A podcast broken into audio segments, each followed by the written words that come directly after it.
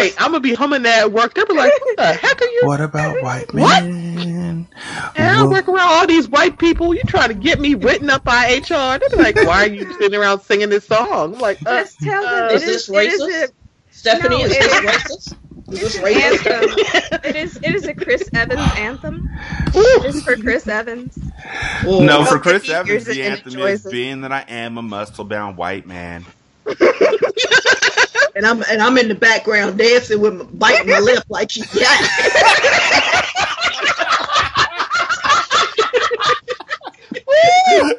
Single Simulcast is about a lot of things. This podcast may make you laugh, cry, or pound your fists into your desk.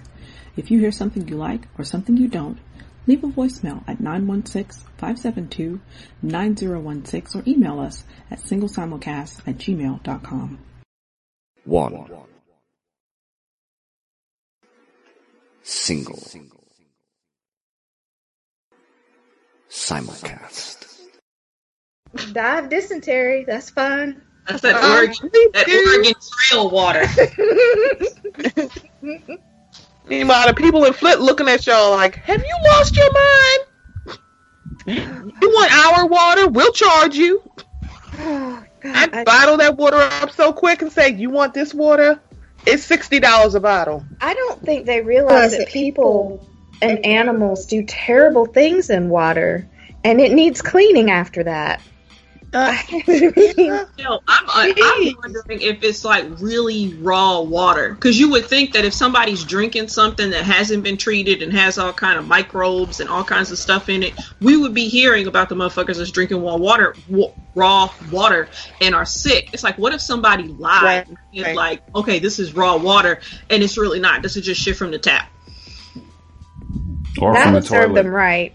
Sixty dollars for tap water would serve them right, but I just Because nobody's dead. It's like y'all drinking this for real, and this I water bad as you say it could be, and nobody's dead yet. Nah, nobody's in the hospital.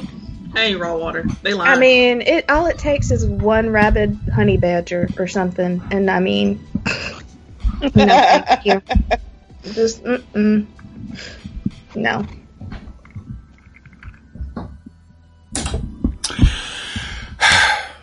So again, um, Shantae, if we reading it, I'm good. If not, I'm good. Don't do it.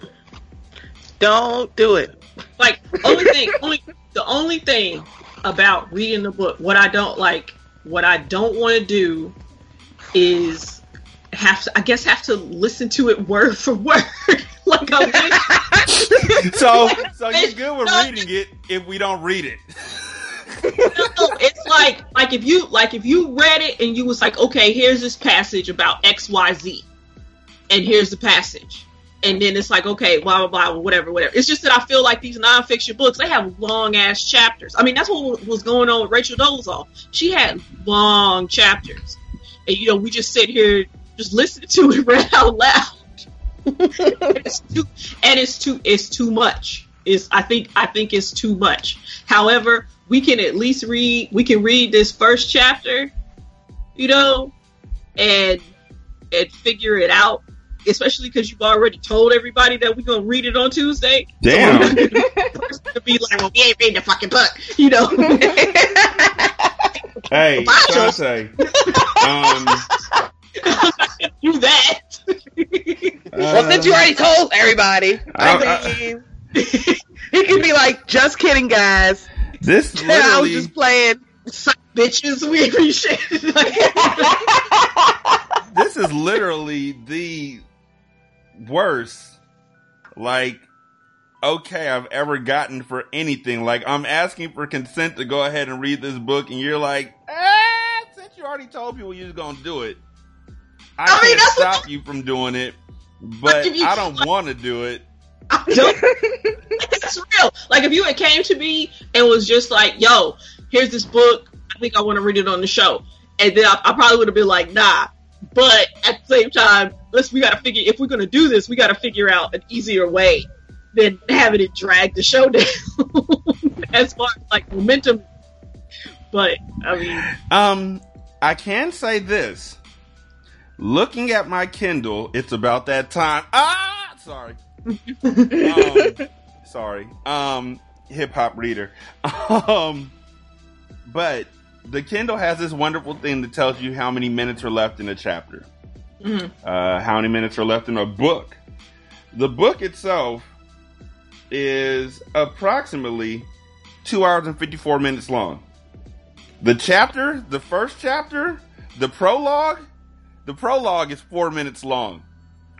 Oh, Okay. no. The first chapter is Uh-uh. five minutes long. Oh, this is going to be like just gossip, gossip, gossip, I'm probably. hoping so. I mean, that's that's probably what it's gonna be. That's that's probably what it's gonna be. But and it can't perhaps be gossip and- 'cause the nigga we got got a him journalist. tape. We got we got a trained journalist compared to jibber jabbering ass. Oh. Hey. Uh, who would yo she just yo like like Steffi she jibber jabbed so much. We it was should've- like she What? Start in one she would start in one area and then go to a totally different area and then circle back to where she was at the very beginning. It had no rhyme or reason. So I don't maybe think she had an editor. We should have made a drinking game where think- every time she referenced Wikipedia, we had to take a shot. What? Wikipedia? like she would drop she would That's Talking- it. I Can I, care get a book your deal? livers. I going care about your livers. You can't do that. Yeah, I drop into like super duper like definitions of shit. Which, you know, some people were like, well, sometimes you gotta break down stuff, but some shit was just like, you don't need to break this down. Like, why are you breaking this down, bitch? Because because she felt like black people didn't know black people like she knew black people. You don't know a damn thing about Jamario. It's it's like it's like you Yo, cannot yo. what? You cannot out black this white woman. Like she is gonna break it down for you. Everything she learned from reading in the library. Oh man, I And just- National Geographic. I'm sad Yeah. all over again. Yeah. Are we recording? Yes. No? Yes. Are? Awesome. Great. So we're gonna- this is gold. Gold. I really, I really want people to know how much we hate this shit. Um, it's pretty important before we start reading this to let y'all know that we take note. Like this is literally reading these books is a literal, literal whooping. Like it hurts us much more than it hurts you. If you all the lies our parents used to say, this we mean it. This hurts us much more than it hurts you to listen to it. Uh, it hurts us to have to read it. It hurts us to have to think about it. It hurts us to have to deal with it. Uh, but somebody who will not be named accidentally went on Facebook and sent it out to everybody saying that we was gonna read this, and then sent out copies of the book for free. Uh, yeah. to tell people to read along and all that kind of stuff. And that person, if they were here, but they're not, but if they were here, they would humbly apologize for all of this bullshit to Shantae, uh, if it wasn't her, which it wasn't. Shanta had nothing to do with this. Um, it's a fucked up situation that we're about to step into with this book. And I just want to uh, say from the gate that this is in no way an endorsement of this motherfucker. We still have a shirt at teespring.com that literally says Trump is a fuck nigga. That's a direct quote from Shantae from like a year ago. And it's still there. And I Um, feel like you're giving him too much credit now. why for calling him a fuck nigga? He's just from last year, just from last year to this year, I feel like he's gotten worse. He has. It's not that he's gotten worse per se, as much as it is he's gotten more people to support his stupidity.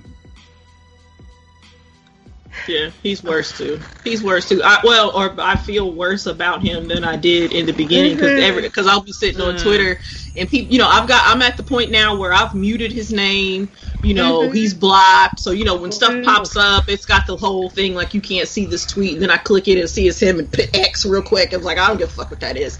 But motherfuckers still, but people still post screenshots. People still post videos, and I'm sitting on Twitter like I wish I could mute his face.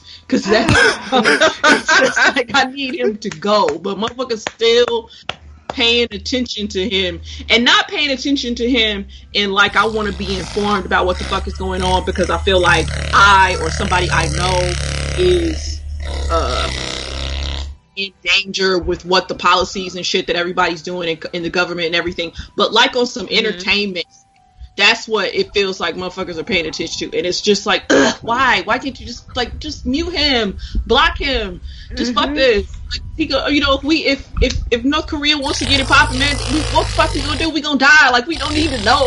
like, just let it go. My worst dream, well, my second worst dream, my worst dream is still walking out to my car in the morning and seeing some guy standing out front with a huge grin on his face and two knives in each hand. And as he comes up to me, stab to stab me to death, the grin never leaves his face. Um, white guy. Um, bald headed with the with a hoodie. That is a very Um. That is oddly specific. yeah, I mean, it, it gets more specific. have a with- name? it, it's it's it gets more specific every single time I have the dream. So, um, Ah. but Huh. um, the fuck was I talking about before I started talking about that shit? So, what's of a your bitch. second dream? Because that dream is just weird. Um, I don't even remember now. Like that dream literally just pushed everything else out the way. I forgot what I was talking about, and I'm gonna remember that it. guy and I'm gonna be- make a better president than Trump. No, the fuck he wouldn't. If you saw the smile on his face, it's oh, it's wild. It's it's one of those anime smiles. Like the bad guys on anime get those huge, like ear to ear, full Oh. tooth grins, and it's They just God. Instead of having like the thirty something teeth that normal humans have, they got like eighty. yeah, yeah. And it's not even full grown teeth. It's dolphin teeth, like like Puffy. So, um, I, But I what just- about his foreign policy views, though?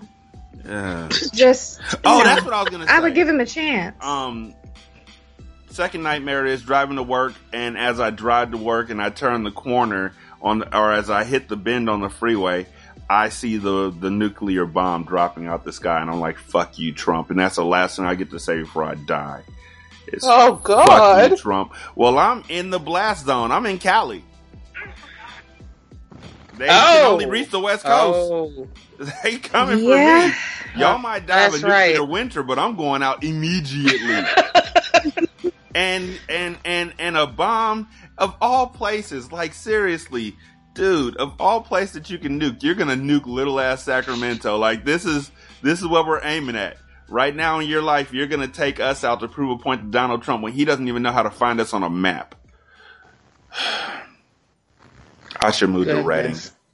Um, but yeah, that's my second biggest nightmare. Biggest nightmare though was that dude. I see him. I see him all the time. Only in my dreams. But I'm scared to walk outside. You better bet your sweet bippy on that. Single simulcast, episode 275. Goddamn. I, I, I mean, goddamn. Where uh, somebody asked me earlier today, how many episodes do you have? And I was like 275 going tonight, and they were like, no, overall. And I was like, I don't freaking know, because there was a span of time where I said the same episode for a show for like three weeks, which is why I need to co-host. That's not the only reason why, but damn it, it was so simple for me to say, is this 273? I didn't take notes. This must be two. I'm just gonna talk my way through it. And so there were other times that I forgot to put the uh, name, the number of the episode on the actual show, so I forgot the next week because I would go back and look and I'd be like, I don't fucking know. So we might be on like 280. We might. we might. There's some illegitimate shows out there that are like, "You're my dad," and I'm like, I don't know. Ooh, y'all need to watch The Chi. Really? Oh, I don't have Showtime. You need Isn't to that Showtime? bootleg it. You you gotta you gotta watch The Chi. Really? Oh my god, it's so thorough. Mm. Oh man, and it's it's made by Lena Waithe, the uh, woman who wrote the award-winning episode of Master of None Thanksgiving. I don't know. I didn't mm-hmm. I didn't watch it, but I know that because that's It what was everybody so keeps saying. good. Yeah, that was a good. That was a. That was probably one of Such the best episode. episodes of that season. Mm-hmm. She wrote the She's Shy, a great writer. Yeah. and the Chi is equal parts heartbreaking and just captivating. It is everything right now. They got two episodes up so far. I urge y'all to watch it because I can't do these recaps by myself. And so, Shantae, if you need to borrow my Showtime, Okay. Well, I'm gonna watch them, and I'm gonna be back for the recap. Okay, we gon' we gonna we gonna figure out a way to do a recap on it because it is amazing. Like it is Mm. such a great show.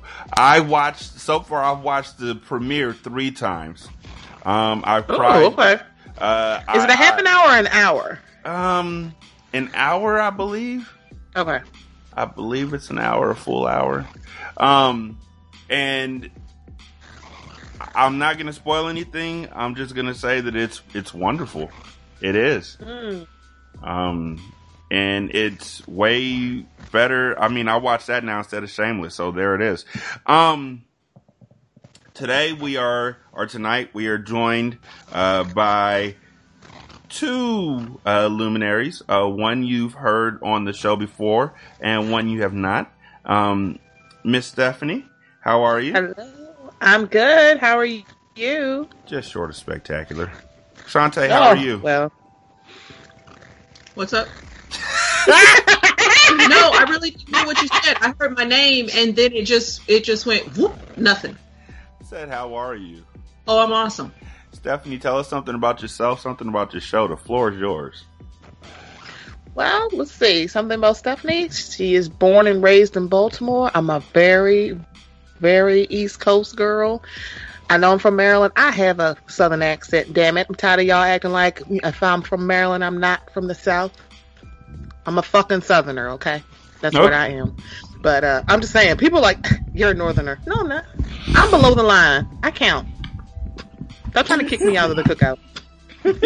I, I like my Southern food too. Damn it. But uh, I have a podcast, the Mocha Minutes podcast. I just started last August. So I'm 18 episodes in. Awesome. Oh. Yeah. How you liking it so far? I am loving it. It's interesting being a solo podcaster. So Right. I've been asking other people to like, hey, you want to come on here? You want to come on here? So Look, I'm always looking for more people to come join and talk about shit. the toughest thing for me as a solo podcaster, and yeah, Shantae's here, and I'm so grateful Shantae's here.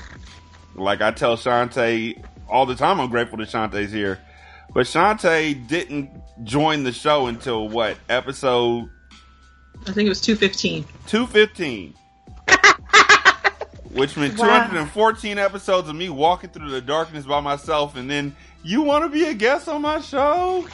Like I was, uh, I was telling somebody earlier today that the thing about doing a solo show is that unfortunately, it doesn't take a lot to make you not want to do a solo show that day. Like Right. good show is on. Oh, I'm gonna just I'll get to the show later on.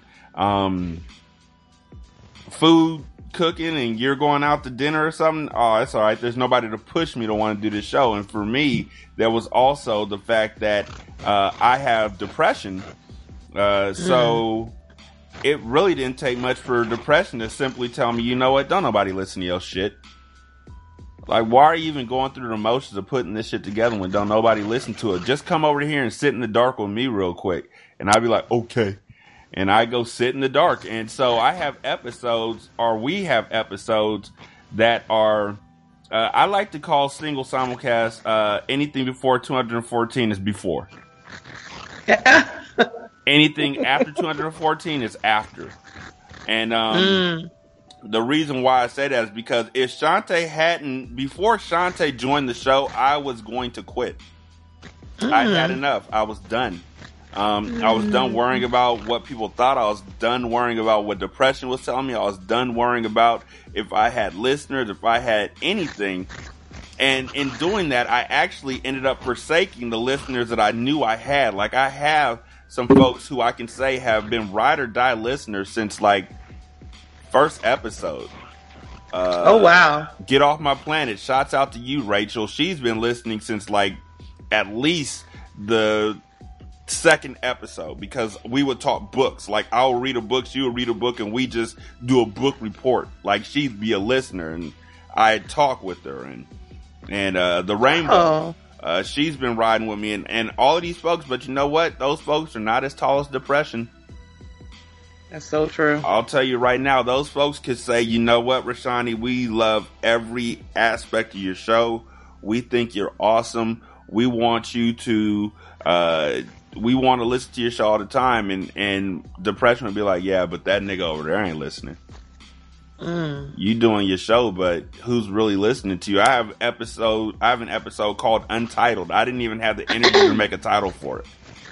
It's Wow. literally called Untitled, and the show notes quite simply say, "Does anybody even read this?" And that's the biggest um, grasp or the biggest reach out for help I could have done at that time. I was so deep in the hole, Mm. and um, so I don't know if if.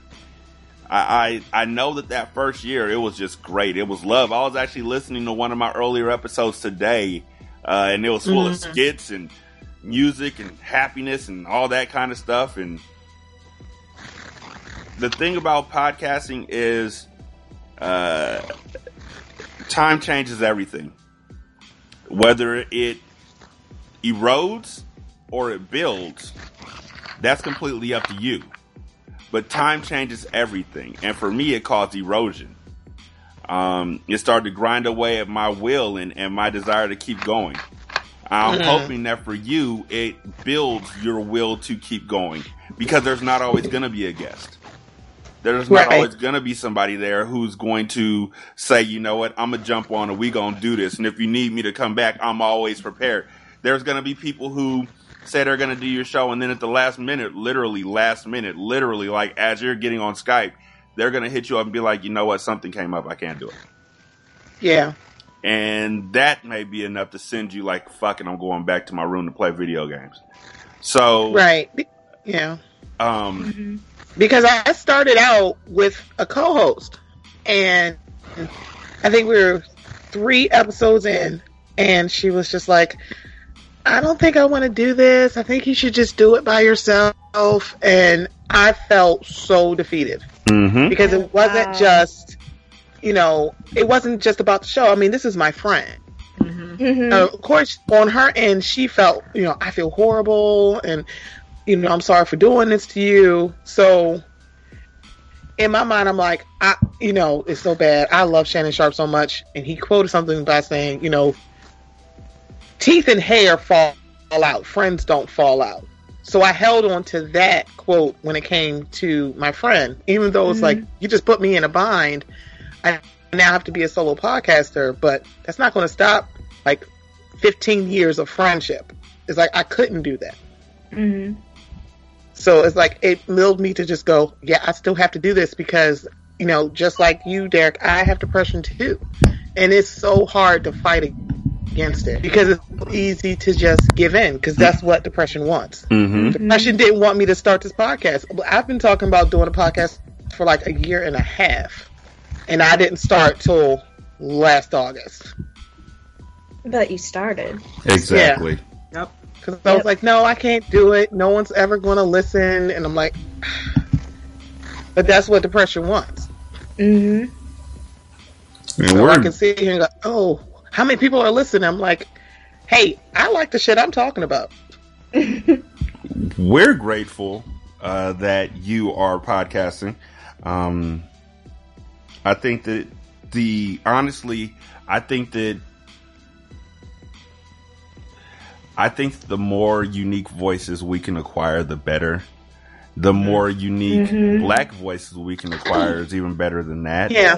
And the Mhm. more Yeah. unique black women and femmes that we can acquire is phenomenal. Like I am absolutely entranced by the ideas that I hear from uh, black women on their podcast, like stuff that is just like you know what I I I would have never thought about that. I would that would have never crossed my mind. And yes, I'm speaking from a selfish standpoint. I drink uh the podcast of black women like it's manna and honey. Like it's my lifeblood right now. Um but it is just so you know what happened that was absolutely awesome? Something that was wonderful. We did a show last week because that's what we do um called uh sierra's life.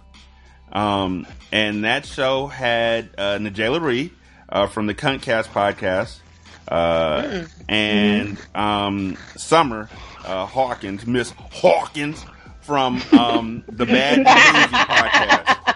Um, and so we were talking to them and having a great old time. And uh, Summer mentioned her Bad and Boozy podcast. One of my, uh, I coach basketball as uh, it's my hobby, and so I've been doing it for years. And one of the parents on my basketball team was like, "Yo, I heard your show," um, which usually is a red flag, like a motherfucker, but she's good people. So I was like, "Okay, cool." And she was like, uh, "What was the name of the podcast that your guest was talking about? I love to listen to it. The one about the wine." And I was like, "Bad and boozy." This is a uh, white lady um, from Mm. like a very good area. Uh, she's like she's like she's like Papa Doc from. She um, don't know white suburban people love hood shit. I- White I- suburban people love hood shit.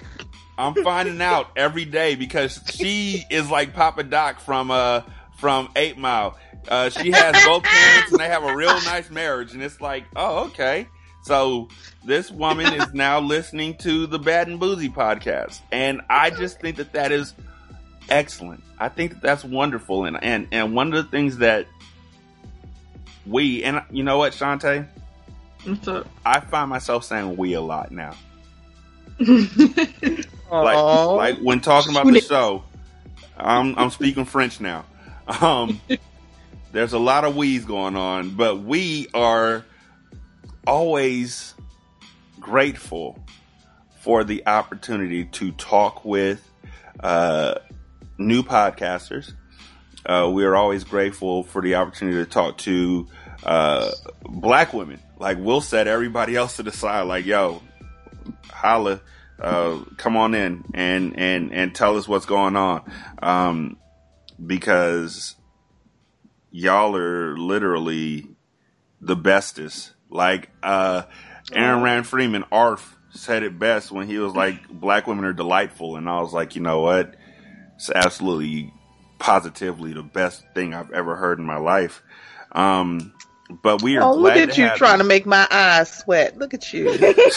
we are glad to have you and um I appreciate bring me on. I'm excited. No worries. And the other voice that you're going to hear, you've heard on the show a couple times, um, Miss Ereika. Uh, she. Go ahead and tell them something about yourself. Tell them what you're getting into. The floor is yours. Well, I am a marketer and social media specialist, and I do a lot of content marketing for small and medium sized businesses. I also have the very first episode of a fictionalized serial uh, podcast that I'm doing, kind of like a BBC drama, only I'm doing all the voices right now till I find some more people, Rashani, to voice some people this script. And um, am I allowed to talk about the thing that's in the By all means, please do. I am pleased as punch to talk about this one. And I'm also working on a podcast coming up with Rashani called Storytellers, where we Ooh. um, making up stories randomly. We don't know what the topics will be about beforehand. Um, it's going to be me, Rashani, and a couple of other people. So each person gets one part of the story. Nobody hears the entire story until the day of the podcast. So it's going to be really interesting. And we've actually been putting this one together since November. hmm I think um, I can say we are actually in the last steps before we can actually uh, start recording and get this thing cracking. But it's uh, I'm excited because I am there's too. nothing quite like telling a good story. And one of my Mhm. kids at, at the basketball trials today, um, today was the last day of basketball tryouts. Uh, I had to make cuts from, it started off with 49 kids, uh, trying out for one team.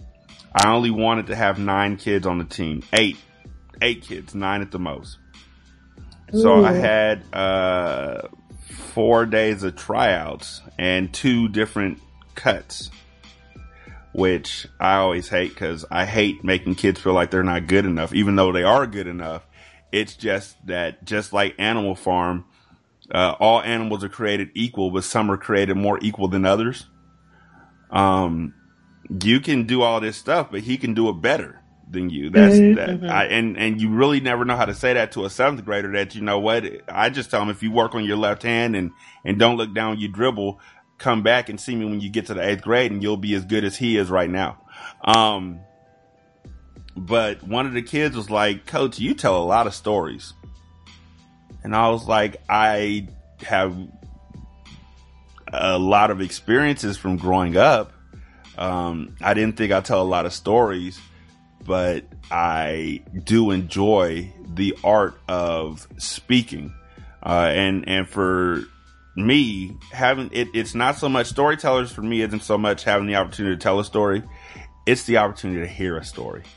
Um, Mhm. Mm. hearing a good story to me is it's it's like it's like hearing rain drops on the roof of my house as I sit back and drink hot chocolate out of a mug that warms my hands and kick my feet up in my lounger with my slippers on.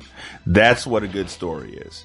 Um, and so I'm hoping that this show will uh, provide the need will will satiate the need that I have for just good stories. And there's other podcasts like The Moth that have Mhm. storytellers. But I've been checking. There's no other shows that are like this show that we're going to be doing.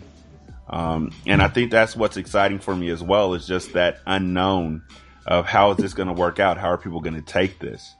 Um, with that said, uh, Shantae, is it okay if I beg them real quick?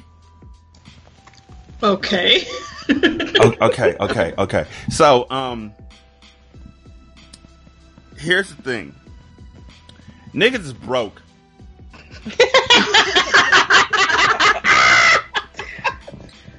Niggas is straight up and down broke. Like, like a, like, like, like a fourth grader's jump shot. We broke. Like, um, we have a couple things. We set up a Patreon, and from that Patreon, we uh, dove off into uh, doing more things with our shows. We moved to Libsyn, uh, which is really nice. Like they have a really great service. I really, really like them.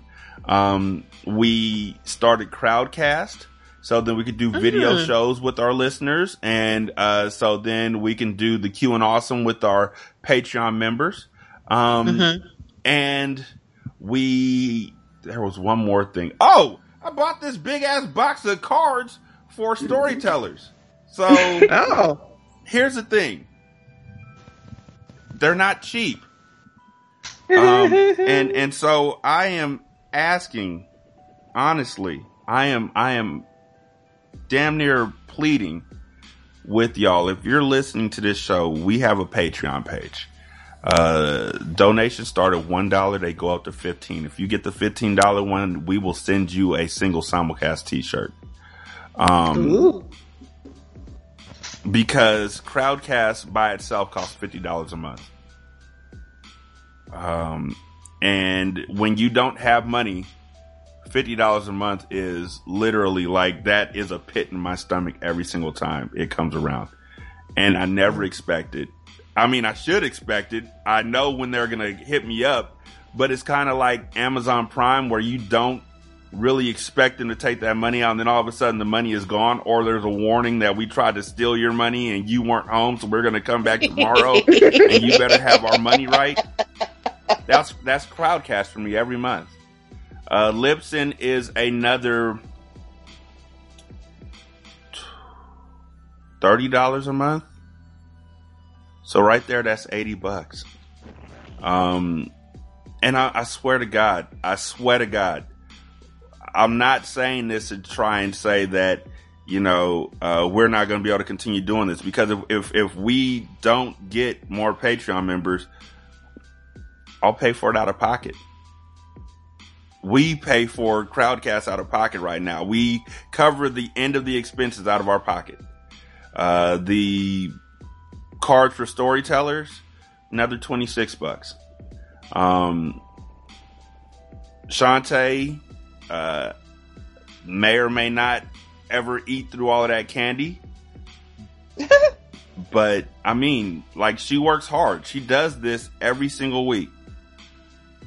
And I'll tell you right now, I would love to do nothing more than to just get her a uh, Sephora gift card once a month. Just have her just because she has another blog that she does, Bury Me in Red Lipstick. I would love to have her in the newest and finest. We need y'all's help. Um, and if you could, I would greatly appreciate it. Um, the Patreon is just go to patreon.com and type in single simulcast. Um, but yeah, we are broke, niggas. Like I'm, I, I can't even say that another way. I'm trying. Like heartbreakingly broke.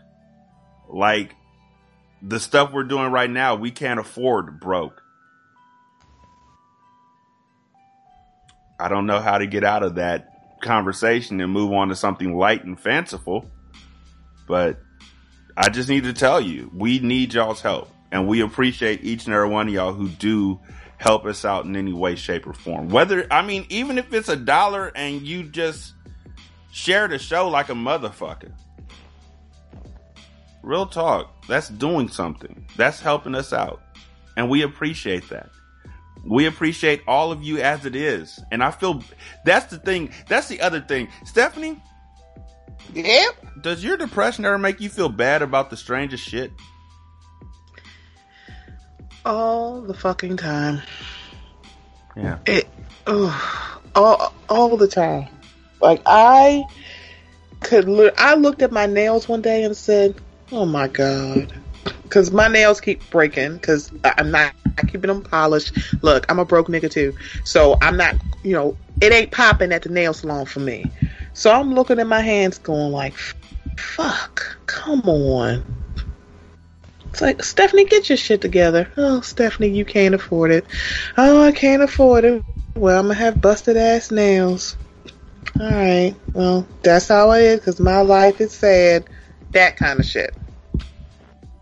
Where I can literally just go buy a dollar something nail file and file my fucking nails and go get like a 99 cent bottle of nail polish and fix it. But oh no, depression don't, it don't work that way. Yeah. And mine is um, where in my mind I feel like I don't know if it's depression or if it's the way that I grew up, the stuff that I saw growing up, but I apologize for everything, which pretty much negates anything we want to get done actually getting done. Cause I'm like, I'm sorry. My for- mother hates when I do that. My mother hates it. She's like, stop fucking saying you're sorry for everything. Stop saying you're sorry. I'm like, I- I'm sorry. Oh, Stephanie, stop. And I didn't notice it until she said something. She's like, you apologize all the time. She's like, what are you apologizing for living? I mean, why are you apologizing? Like, I don't know. She's like, why, why are you apologizing for everything? Stop apologizing. Like, eh. like I want to Like apologize for apologizing. Right, right. You go. "Ah, I'm sorry. Oh, I just told you to stop. I'm like, I know. So I'm trying to break the habit of, you know, saying that you're sorry for feeling away. Because you know, I spent so long, and I'll, you know, full disclosure, I've been in therapy for like three or four years because of depression and me always taking all this time to make people like me Mm-hmm. and not even worrying about if I like me. And realizing I don't like always pleasing everybody. Or saying something, someone go, oh, that hurts my feelings. Oh, I'm sorry, I'll take it back. No, I Mhm. said what I said. I said. I said what I said. That nigga is trash. Oh, but he's my fave. I don't care. He's trash. Yeah.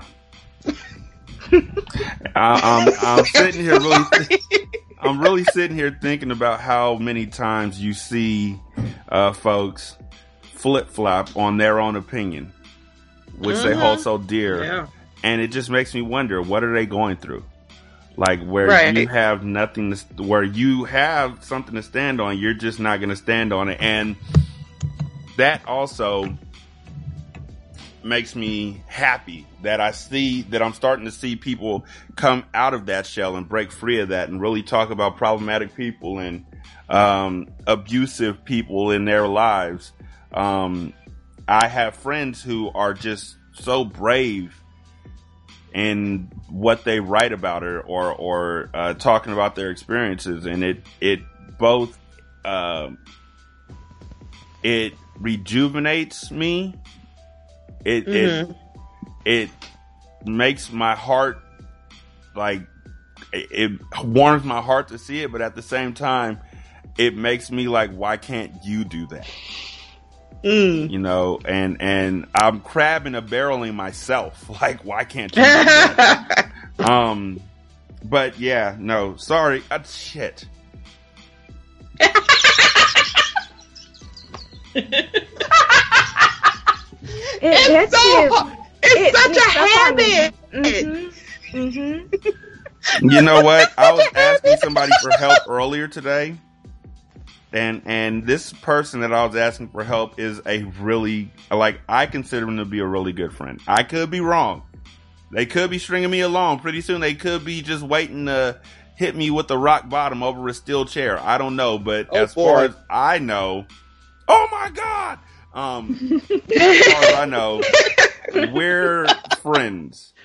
Um, I'm always scared to say further than that because that's where you get burned, but we're friends. And I was talking to them earlier today about getting ideas about how to, um, to be honest, because that's on, that's the only way I really know how to be. I was asking them what did they do to find traction in Patreon? Like, what did they do? To, their fellow podcasters, like, what did you do to find a good space for Patreon where people were going to support you? And he and and they were telling me, um, and I was like, the thing that I have that goes through my head and it irritates everybody. I know it irritates everybody, and I type it and I cringe while I type it. And I'm like, why are you typing this?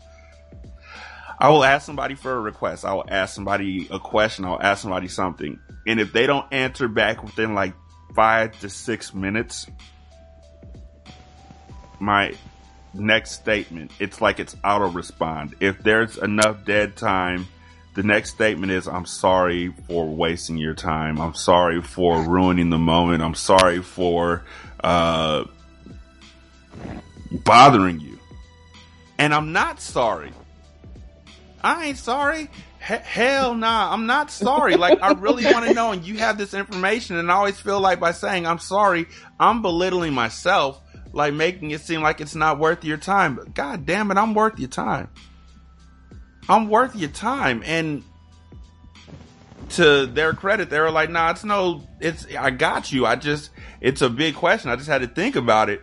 But then there's other folks who are like, well, fuck you. And I'm like, I, I shouldn't have said I'm sorry. Like, I, I used to send out panic texts. Like, hey, hmm. how are you? And then if the text didn't come back, like, for 45 minutes, are you alive? I'm a, Oh I'm a worry wart like that. Oh my gosh. At some point, I, I should probably talk with somebody deeper about this rather than on a podcast right after I ask people to join our Patreon because we tell funny stories. Shante tells funny stories. I just sit back and listen to that good shit. Um, Shantae, how are you? I'm still awesome. See? Told Still. you. That's awesome. He's awesome. Still. Still excessive. awesome. Let's Never lost. I don't fall off. Let's see how you feel after this shit, though. Oh, Engineers. jeez. Fuck Yeah. this guy. James Damore, the Google soft, senior software engineer, fired over his controversial three, 3,300 word essay on diversity, filed a lawsuit against his former employee on Monday.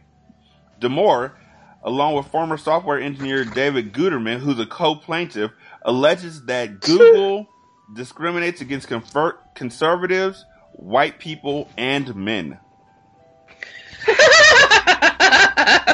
That's right. What about the white conservative male? What about him? What when are you guys gonna care about white men? When are y'all gonna care about them? They're forgotten. I mean, They're so oppressed. I mean, TLC wrote a song about it. Don't you remember? What about white men when they get ignored? Why aren't they adored? Hey, hey. What about white men? We're not all dude bros, just so you can know. That was the song. Y'all never heard that version? was I the only one singing that version? My fault. I don't think it was on rotation on the box, so I may have missed it. Being I am a well-to-do white man, I just.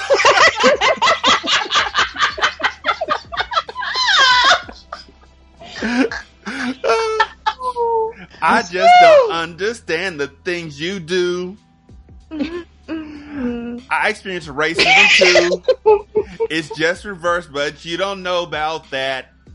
Y'all, Man, y'all I'm- heard this- that version? just- okay, so obviously, "What About Your Friends" is like one of my favorite TLC songs. So this is terrible. Aww. Being I am a Aw. mediocre white man, sometimes I don't understand the things you do. Man, I'm moving my to this. I shouldn't even be moving to this. This Black women get Should, attitudes. you shouldn't be When slapping. No what- thigh slapping. when I ask them what their name really means. Yo, Bobby, kick the verse. Like, my boss is black. That's the whole verse. I'm just mad. What about white men?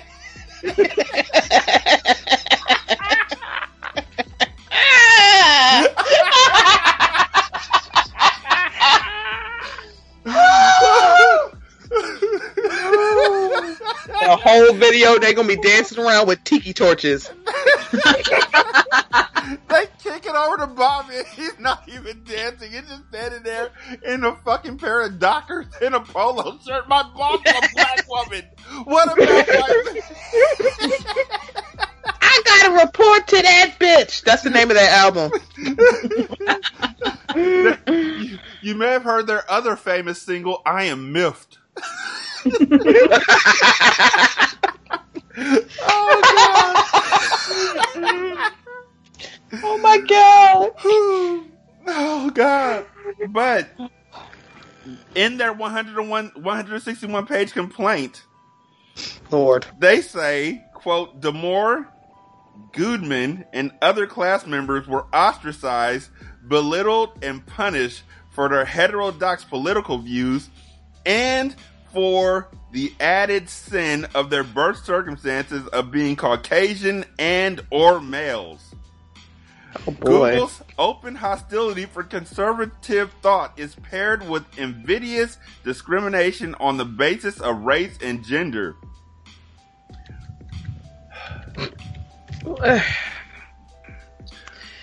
Man. What about Man, you know what?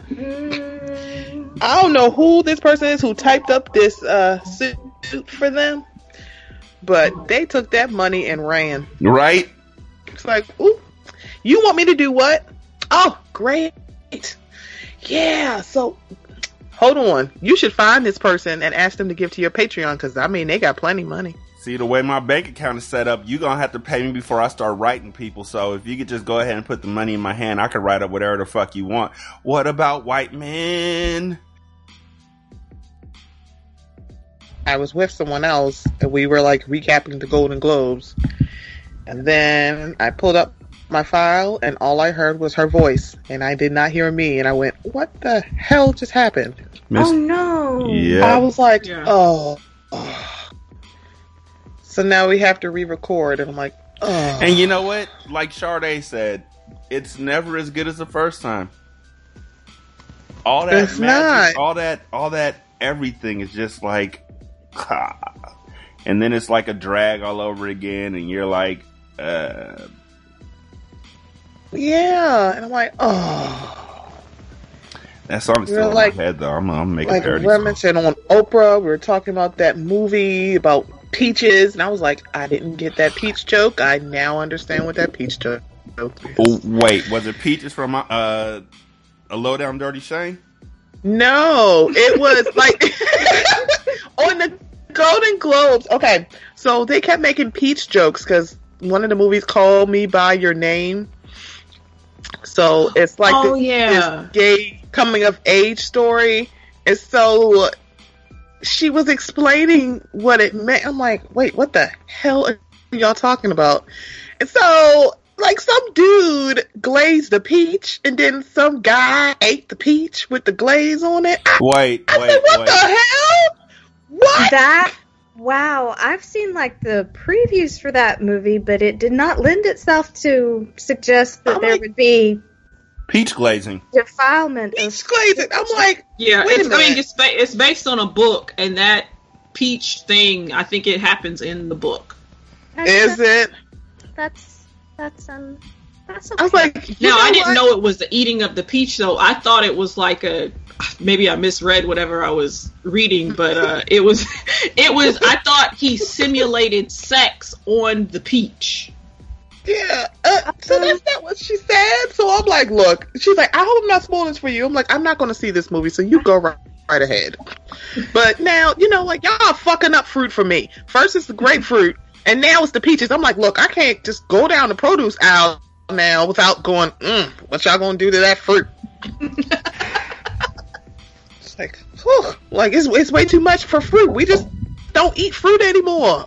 I'll, I'll, It got to be involved. It's got to be like a third party in the bedroom. I'm trying to figure out why. There's a meeting in the produce aisle.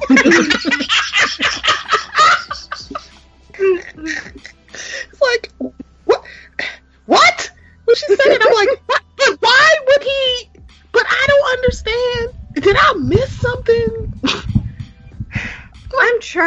So I missing? hard. I'm lost. I'm trying so hard to understand why you would accept that. Why? Like, no, don't. Uh, after you've used it, I don't now.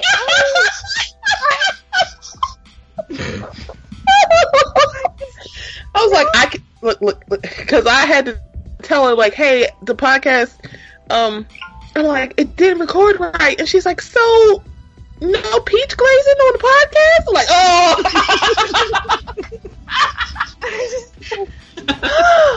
I really like peaches, y'all. My feelings are hurt. oh, Well, if 112 didn't mess you up with peaches, you know, I, I Oh, think you, you should. I don't know, because they messed me up. I'm like, wait a minute, y'all not talking about fruit, are y'all? Oh, I'm not old enough to know what y'all talking about. Oh, You know what? When there was this song that came out by a dude that nobody ever remembers named Novel called Peach. And uh, the chorus was I can eat a peach for hours, especially when it's sweet, not sour. I love it when it's juicy. You're doing something to me. I could eat a peach for hours. I sang that song at church whoa! all the time. I love that song. And um not a great song. I don't even know if they have it on Spotify. Like he was literally not even a one hit wonder. He was a half a hit wonder. Um but loved the song and it took me a long time to realize you know what song really took me a long time? Whole long time to realize this song was fucking nasty. Woo! And I'm not even talking about downtown by SWV either. I'm golly. That song, You Make My Love Come Down, I did not understand it. I was like, Mom, why is there love coming down the stairs? And she was like, Don't worry about it, boy. and it took me until college. And then one day it just clicked. And my daughter had one of those moments recently, not recently, but like in the past couple, so yeah, recently because I'm old now. Um, where she was listening to Uh, what's the nigga's name? Some people like him, some people don't. Uh, Kill a Kill from the Ville. Um, first things first. Rest peace, Uncle Phil guy. What's his name? I'm old, son of a biscuit. What the hell is his name? Um, not Big Sean. Um, J Cole. There we go. Oh, J. okay. Cole. Nobody. eh, fuck Rest J. In, but okay. fir- First things first, rest in Uncle Phil guy. Yeah. So he has a song where he talks about I came quick like uh, 911 in white neighborhoods. And my daughter was like, "What does that mean?" And I was like, "I'll tell you when you turn 18." And she was like, "Why do I gotta be?" Oh, oh, oh, oh. And then she went and told all her friends what it meant. So I think by me keeping it from her, I actually didn't uh, help out at all. But yeah. Damn. I yeah, know. that's that's kind of sad. Well, it's good that you did figure out what making the love come, you know, come down is. You know, it's good you figured it out what the song meant because there's a lot of dudes that's way older than that that have no idea what that means or how to make it happen. Because yeah, because they're not making it happen. So bless their hearts. What do you mean No. make it come down? It went upstairs into an attic and shut itself in. Drew the ladder up behind it, jumped out the window. Will you make my love come down? Um, now that song's in my head. Uh, I need something to uh, get it out. But yes, so these white folks uh, really expect Google to uh, give up some money, and Google's like, "Yeah, we look forward to defending against you, you motherfuckers." So I'm looking forward to seeing how this argument is going to play out because I got my money on Google, like all of the money. Man, here's hoping because you never because the only thing that I worry about is the possibility that they get a judge who actually is sympathetic to what the fuck they're talking about. Like you know, regardless of the law or whatever, it's just like you know what. Hell yeah, white men get discriminated against, and you know, and are totally into what the fuck these dudes are talking about. All it Yeah, takes is even one. with the stats, though, like the stats don't bear it out. So whatever they're talking about is just not acceptable. Period. I'm worried because you're absolutely right. All it takes, like, we, it would have been considered just outlandish that a guy could. No, it's not outlandish. It's absolutely sad. So, no, I'm not going to be surprised by anything that happens. Uh, stand your ground. He got off. I'm no longer surprised by that shit. Uh, Brock Turner happened. I'm no longer surprised by that shit. I'm just no longer surprised when white people step into court to dis- to discuss something that's being done to white people. I just want them to get a black judge so they can be like, get the fuck out of here. I would, I would really love for it to. I guarantee you, if it's sat in front of a, a black judge, they would call for it to be placed in another courtroom. I guarantee it.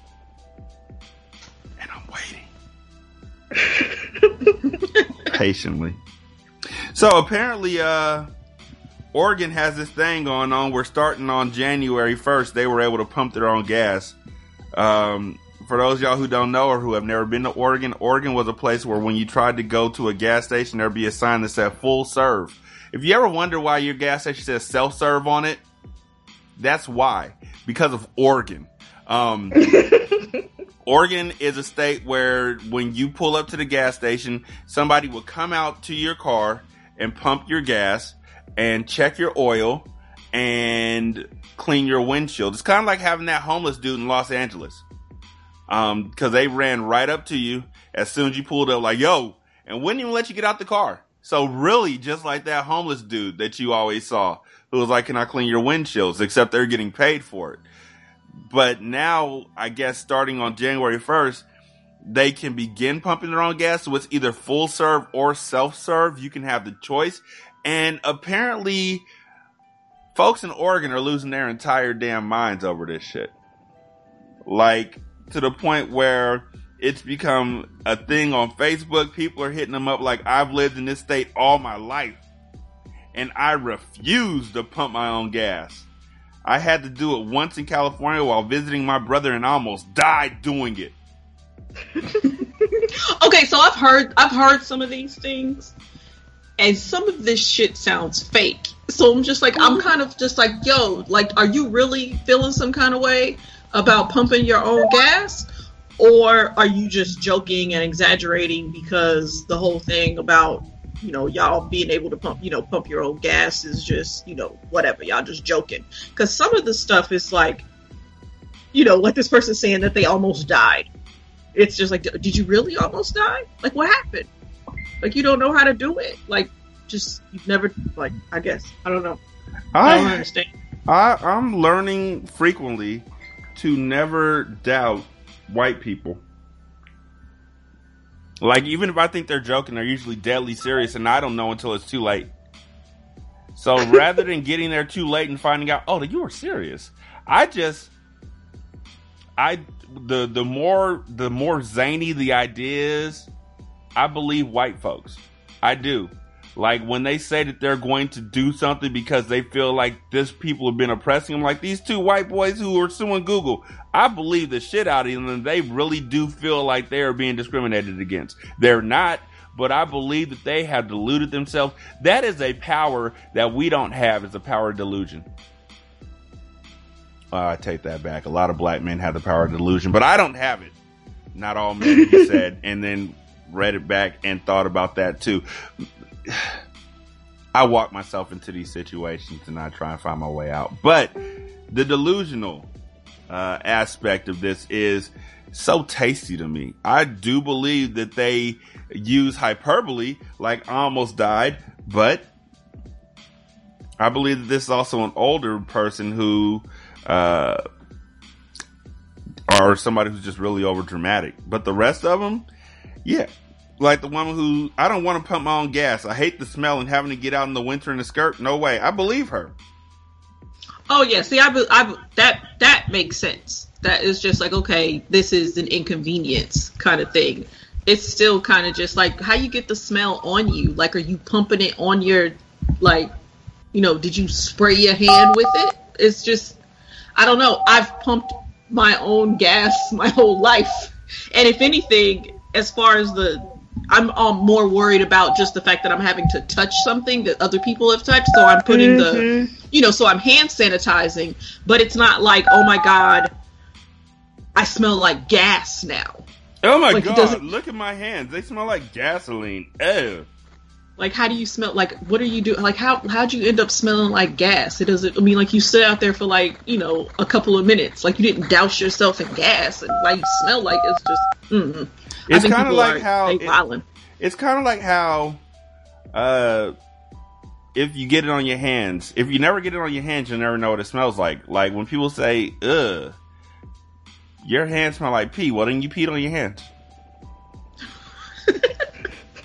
your hands smell like shit. Well then you miss when you were wiping. Like it's that simple. My hands, that gasoline smell. You don't smell gas at the gas station because it goes into the car. like, and honestly, there's like I'm I come from the generation of people who sniffed uh, markers because they had different flavor smells on them. I'm okay with gasoline. Like smell this one. It tastes it smells like black licorice. And then they'd be like, "This shit's toxic. You shouldn't smell it." Too late, motherfuckers. And now we sniff every pin. Like there was that big black. I don't even know what that pin was called. It was just a big black pin, and we all sniffed the shit out of it. And turns out it was addictive. Who knew? We were just sniffing pins because y'all had a whole bunch of them that smelled like lime and strawberry and orange and lemon. So, yeah, white folks. But back to them because they make me, they amuse me right now. Apparently, most people in Oregon assume that in order to pump gas, you must first remove all fuel from the vehicle and stand in the open while thugs attack from all angles, all while being sprayed by gas. And a woman took him seriously and said, No, no, no. Disabled, seniors, and people with young children in the car need help. Not to mention getting out of your car with transients around and not feeling safe too. This is a very bad idea. Grr. End quote. Grr. Not a good idea. There are lots of reasons to have an attendant helping. One is that they need a job too. Many people are not capable of knowing how to pump gas and the hazards of not doing it correctly. Besides, I don't want to go to work smelling of gas when I get it on my hands or my clothes. Very bad idea. Like, see, that's what I'm saying. How do you get it on your hands or your clothes if you stick your little card in or you pay on the inside, you come out, you the pump gets turned on, you pick up the nozzle, you stick it in the car, you press the button to choose whichever grade you want, and then you start pumping. The gas will never see the light of day. If you like I don't understand The- how it could get on you unless you make a mistake, unless you like you're still squeezing it when you pull it out. Like there was one time that for some reason, like usually when you fill up your car, it'll uh it'll stop you. The pump will Mhm. quit. There was a time the pump didn't quit, so I Mhm. wasn't paying attention, and it was kind of bubbling out. So that was one time where the gas could have got on me and everything. Mhm. But other than that, it's like, how does something like that even happen? How, if you're just doing, you know, if not some kind of weird, irregular situation a- arises, it's just just stick it, stick the nozzle in the thing, in the in the gas thing. I mean, everybody missed the hole their first time. Yo, Not true. And just be spraying everywhere. Ereika's Not like, true. no, No. I'm not, I'm not entertaining that. No. And, and and basic instructions. I mean, just basic, normal, everyday instructions. I mean, I guess they could have workshops at the gas station for these people who feel like they don't have the confidence to pump their own gas. The attendants can stand there and give instructions and encouragement and, you know, give them a certificate of completion when they fill up their first gas tank. They can get certified or something. I my mind boggles and my heart hurts for people who are so sheltered that pumping gas frightens them. Like that's I- wild. Like and then the pictures. Did you see the pictures? See, that's what I think. That's what was making me wonder how how real this anxiety about the gas is because there were there was a picture of a woman. She's got the nozzle, you know, the gas thing, and she's squeezing it, and she's trying to aim the gas into the gas tank. Like you know, you see, it's just a fountain of gas supposed to be aiming into the gas tank, and I'm like, no, y'all lying. This is not like they not really wilding like this in Oregon. But then it's like, but then it's like, are they? Are they? Do they really not know Maybe that they- you got to put it inside? Maybe they think it's like watering the lawn. They're just watering their car. They I mean, they don't pay attention to what them people be doing back there. I mean, yeah, the help could be doing anything back there. hmm They don't know. They have. They just know that they have no desire to touch a nasty old fuel nozzle, fuel nozzle. We have fifty other people to touch that day, and who knows what cooties are on there. No, thank you. It's nice to not have to pump your own fuel. They mean it. I mean, I believe that though. I mean, the germ thing, I believe. You know, I get that. But everything else, it's like you ain't gonna get gas on you. What's wrong with you? You act like you're filling up a gas can or something. Like, relax. I've done that too. Even then, you shouldn't get gas on your hands. I mean, if you, Mm-hmm. I don't know. I do. I just, I do. What about white women? They can't pump no gas. You can kiss my ass. Hey, hey. Hey, this is Bacon from AdSpace, and you are listening to Single Simulcast.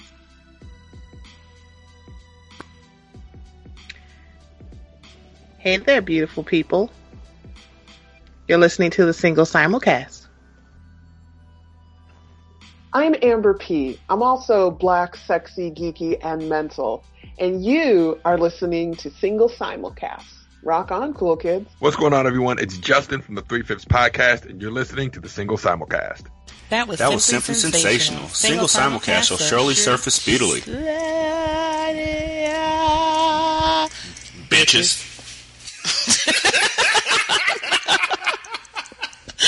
I, oh, I hate a lazy woman now with, with bras now. I like ladies. If you're the type of lazy bitch that just only do one or two hooks, and you got a three hook bra or you got a two hook bra, and you only do one hook, you's a lazy ass. Hook every single goddamn one. Hook 'em.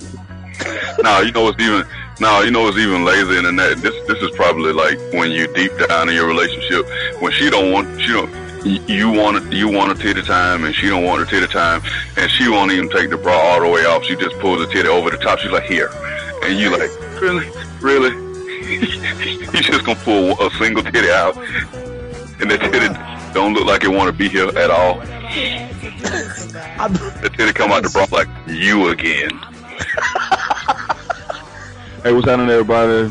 Thank you for tuning in to the Bad Advice Show with me and my partner, Baker Bone. You listen to us on the Cold Slither Podcast. Make sure you support our sponsors to keep this show free. And we'll be back here today to tell you stuff that you shouldn't do, but you're going to do anyway because my voice is so soothing.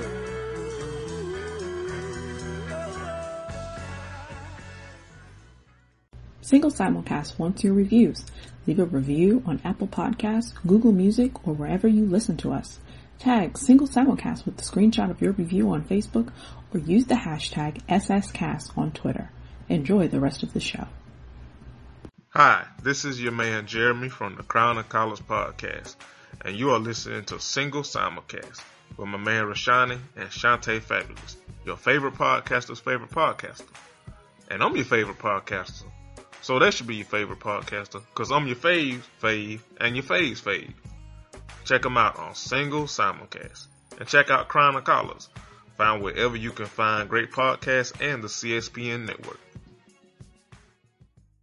Why you holding that Cheeto like a cigarette? In your mouth. With my mama's cigarette. Y'all know my mama when my mother died, she, Oh my god. she was trying to quit smoking and she had a um one of those cigarettes, the one of them vapes. So sometimes I walk around with it in my ear. Nigga. Wow. Nigga. Got a Lucy. She I got mean, Pam. Nigga. Pam was smoking. Oh, Did shit. Pam know if the mid was still selling? That's what I need to know. Pam probably was selling the mid. Okay. Hey, this my is, mama know how to get a couple coins. Man, this is my song for real. She was resourceful. doubt. She was My mother was resort. Oh, y'all. Yeah. Speaking of Pam, let me just tell y'all this real quick. When I cleaned up Pam's house after she died, Oh my the God, Fifty Shades of. Grey book was open on her was open on her nightstand. Pam was reading Fifty Shades of Grey, and I saw a vibrator in her Oh. purse when I, she died. Y'all. I know this. I said, I ran to my brothers and said, "Man, what your mama doing?" Listen, That's that's, why I why, love Pam, I gotta clean my life up before anybody find Pam me. trying to get up in that red roof. You gotta go to the Lord because won't He make you clean inside?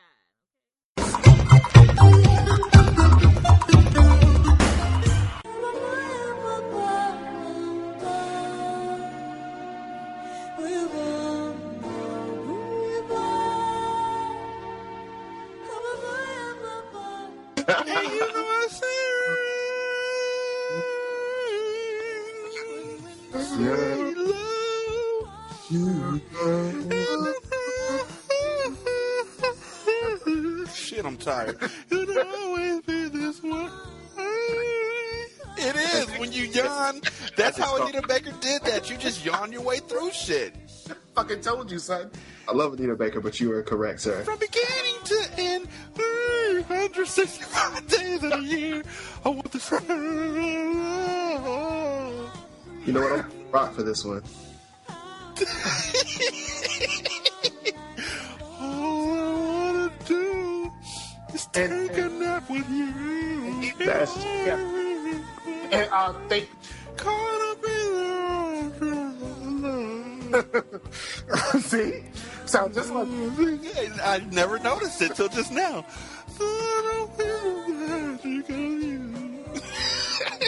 I mean, at least she sounded like she was really going to sleep, other than putting you to fucking sleep like Norah Jones. Son, if you can't sleep, two two albums. That Norah Jones, Norah Jones first album put you right Oh my fuck out. God. That's my and cousin. um and It's um so it's like boring. No. yeah. Oh, and that's terrible. I'm gonna tell you the best album to go to sleep on um, is uh, Boyz II Men Evolution, dog. And yo, for real, if I can't sleep, if I have like straight insomnia, and I and there is no way I think I'm going to sleep right now, put on that album, I am gone. I don't know what it is about that album. I am out of here, dog. Always So sweet. So sweet.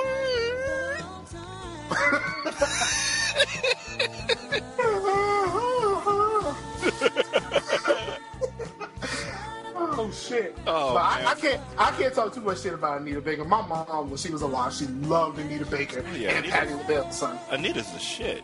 Yeah, like I'm sure d- dissing her, but I, I still will listen to that song. Oh yeah, I'll listen to it all the day long. But it also Yo, helps can- that she's the only woman from that era who's still relatively attractive. True.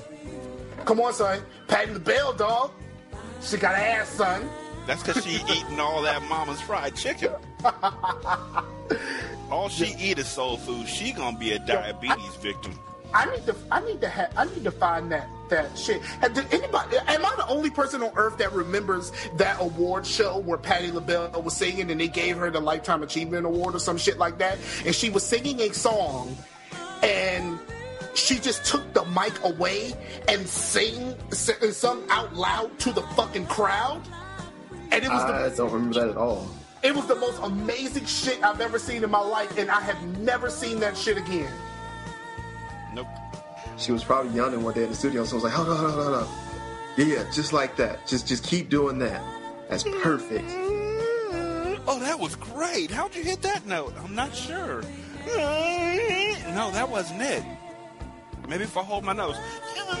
No, that's not it either. Will you tell him to stop yawning when he yawns? That's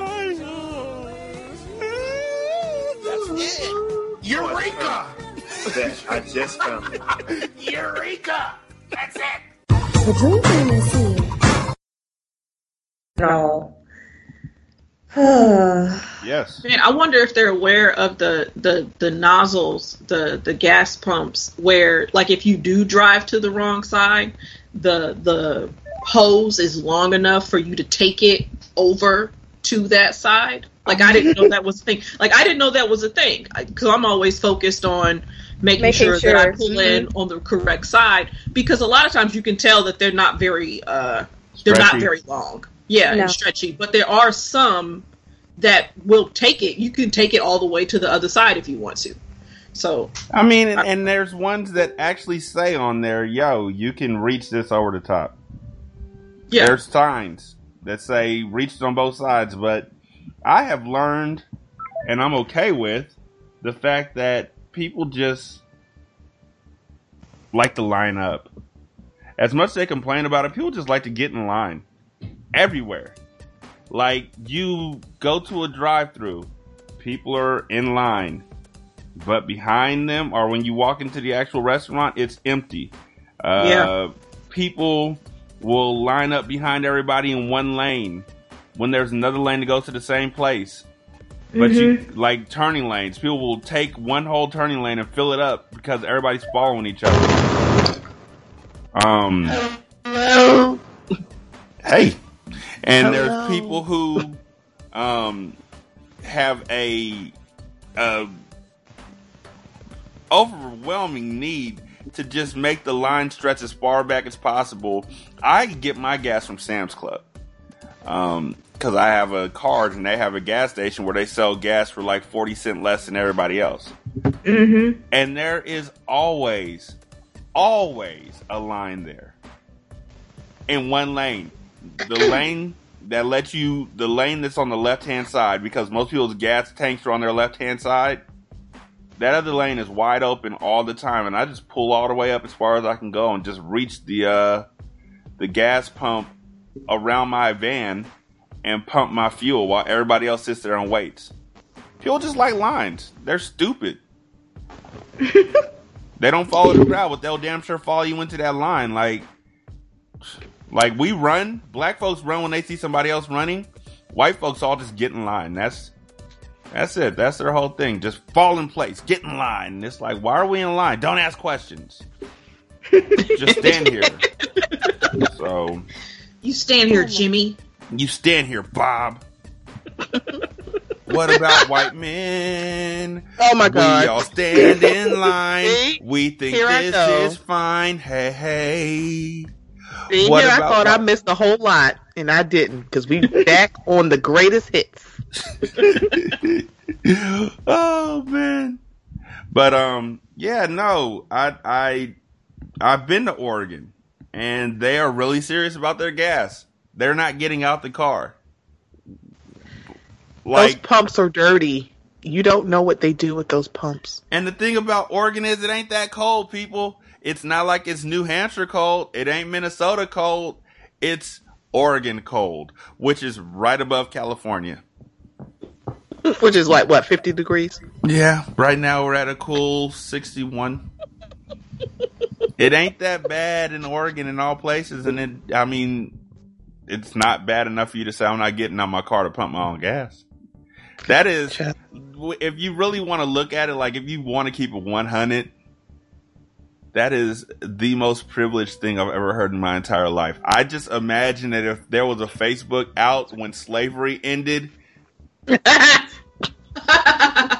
Wow. this is what it would have sounded like. I'm not picking my own cotton. So I can what? Get You want me to sully these lily white hands? You want me that? to you want me How to dare smell like how dare you expect me to pick my own tobacco? you want me to smell like tobacco? I've never had to pick my own tobacco. Are you crazy with all these transients out here? Maybe in another state up north, but down here we don't do that. I could get robbed by trying to get gas. Do you know it's dangerous out in the world? I can get I can get harassed or assaulted by the black people that I've been harassing and assaulting. Without a car in the way now, though, there's no car to prevent retaliation for your harassment.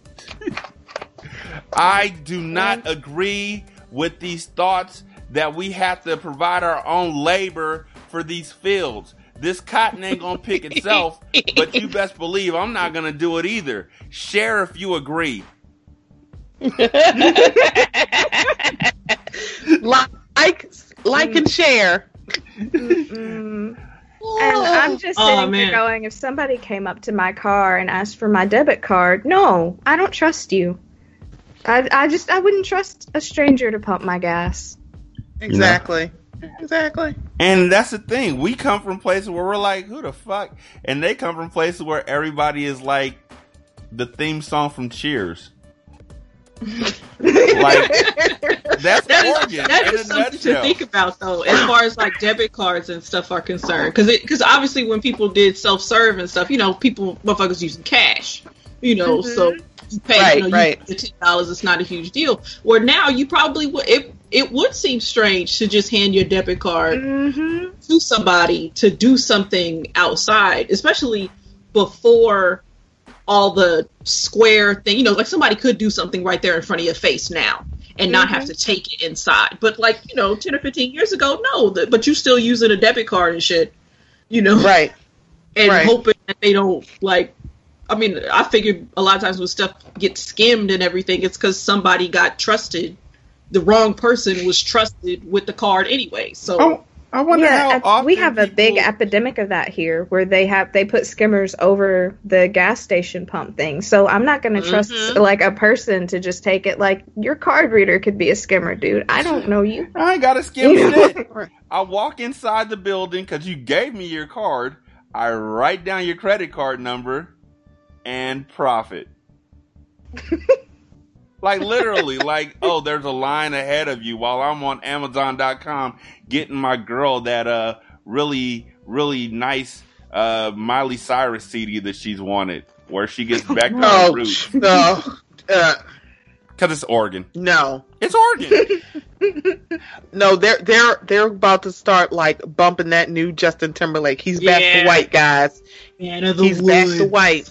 You know what? I've Just heard in time for the Super Bowl. What I've heard is that his new song isn't that bad. I've heard it's like electronica. Yeah, I Mm. don't. I don't know what that song sound like because fuck Justin Timberlake. Well, yeah, Fuck because that. of what he did to Janet. Yeah, he's been canceled for quite a while.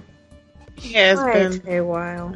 It's sex. I liked Justin, but then he never. I mean, like he literally, as soon as that happened, and people are acting like he's acting like this is something brand new for him. No, it's not. After he did that to Janet, he turned white. he found his privilege so quickly. So And- quickly. And literally, like, no apology, no nothing. He just showed up on another show the next day, contrite as shit, the way white folks do, and completely threw Janet under the bus. So this ain't the 1st time that he's done this. No, no, and it shan't be the last. Exactly. Like, Uh, Being that he is a mediocre white man, sometimes he just does shit. wasn't you even can't the best understand. member of NSYNC. No, that was JC. It definitely was. That poor thing. I don't know what he doing. Crack. No, No. no, you will not No. besmirch JC Chasez's name Meth. on this Well, podcast. M Even E though- F. He ain't even doing meth. He's doing meth. That- that- we won't be besmirching him with his tens, his baggy jeans, and his thug appeal. We won't do it. We won't do it. Fine, then we'll just go back to the fact that uh, we let Justin Timberlake get away with having cornrows. Yeah, but see, you know what that what you know Yeah. what that is. At least for me, you know, I'm like 16, 17, 18 years old, and not realizing how silly it is That really is. that he was doing that. Because now it's just like why? Why would you why would you ever do that? Why? you know but but you know during that time you got all these motherfuckers you know going through being on trl together doing all these shows. It's basically like you know united colors of benetton as far as the vibe so you don't and you're 16 17 18 years old watching this shit and it feels cool you know because it's not especially like it is now where it's like blatant you know racist motherfuckers on tv and in the you know in the news every single day. And it, and it's not just you know and it's not people who are way older than you you know, or it, back then it was people who were way older than you, so you could believe, you could delude yourself into thinking that your your your peers aren't those same people.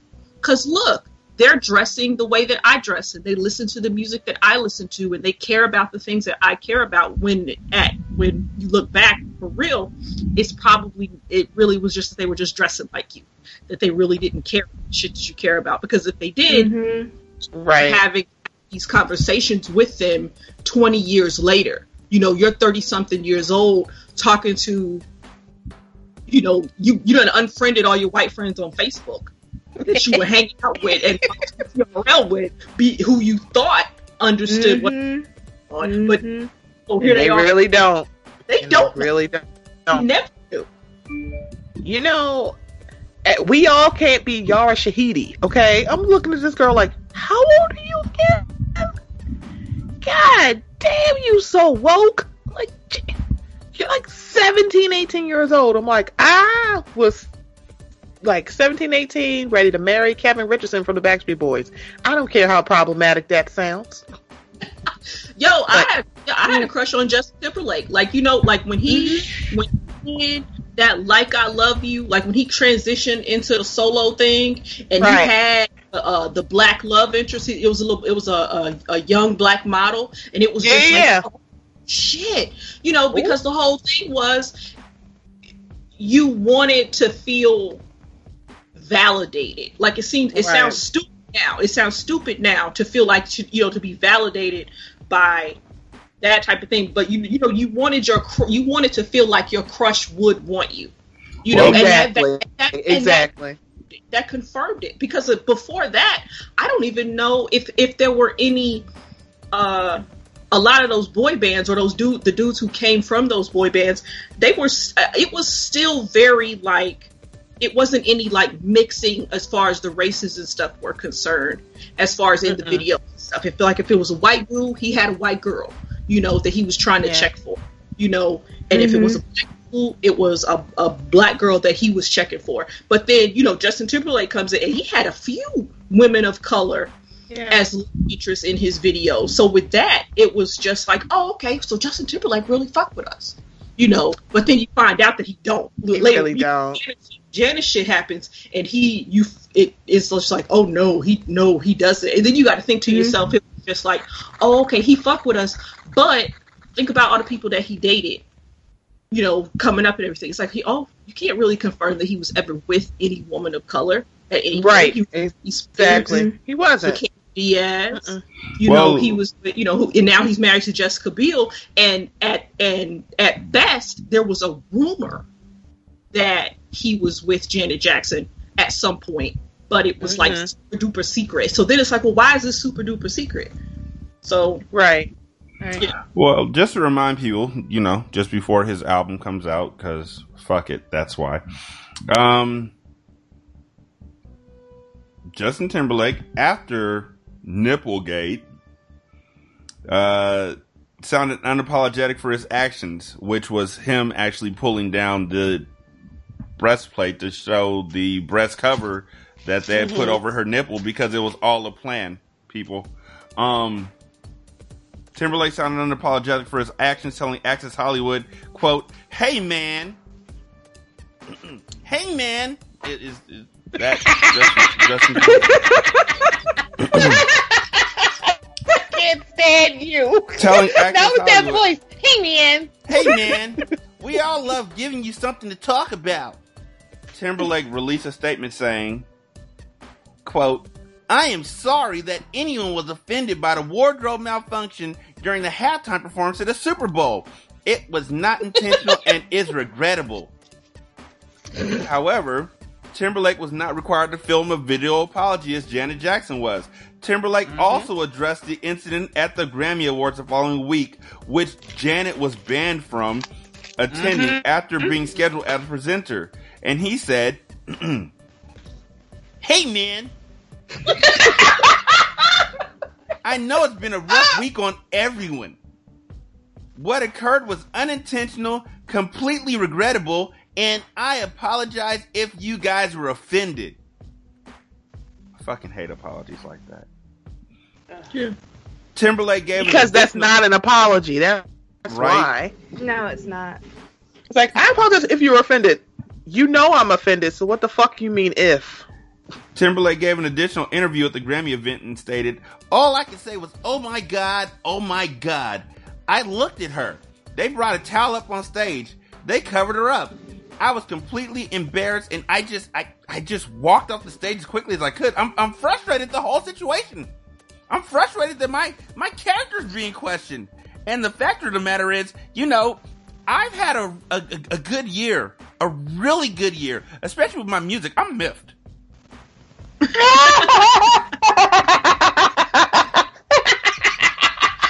I'm miffed. Timberlake later, I mean, this is all him literally doubling down. Timberlake later declared it was something that went went, went wrong. Then I felt like I'm going to show everyone that this is something that didn't affect me, and I'm going to show up at the mm. Grammys. She was uninvited. Janet was supposed to be a presenter. He's still skipping through the meadows picking daisies and shit. Like, hey, mm. where's Janet? Janet, Janet, who? Mm. Janet who? Janet Timberlake. Janet who? My name is Justin. Cry me Janet, river. oh, sh- Janet. Oh, Lord. Oh, oh, you poor sweet soul. Because of this, he was only. Because of this, he was unable to attend most of the halftime rehearsals due to being on do- being on tour in Spain, having only one day to rehearse. Mm-hmm. Nigga.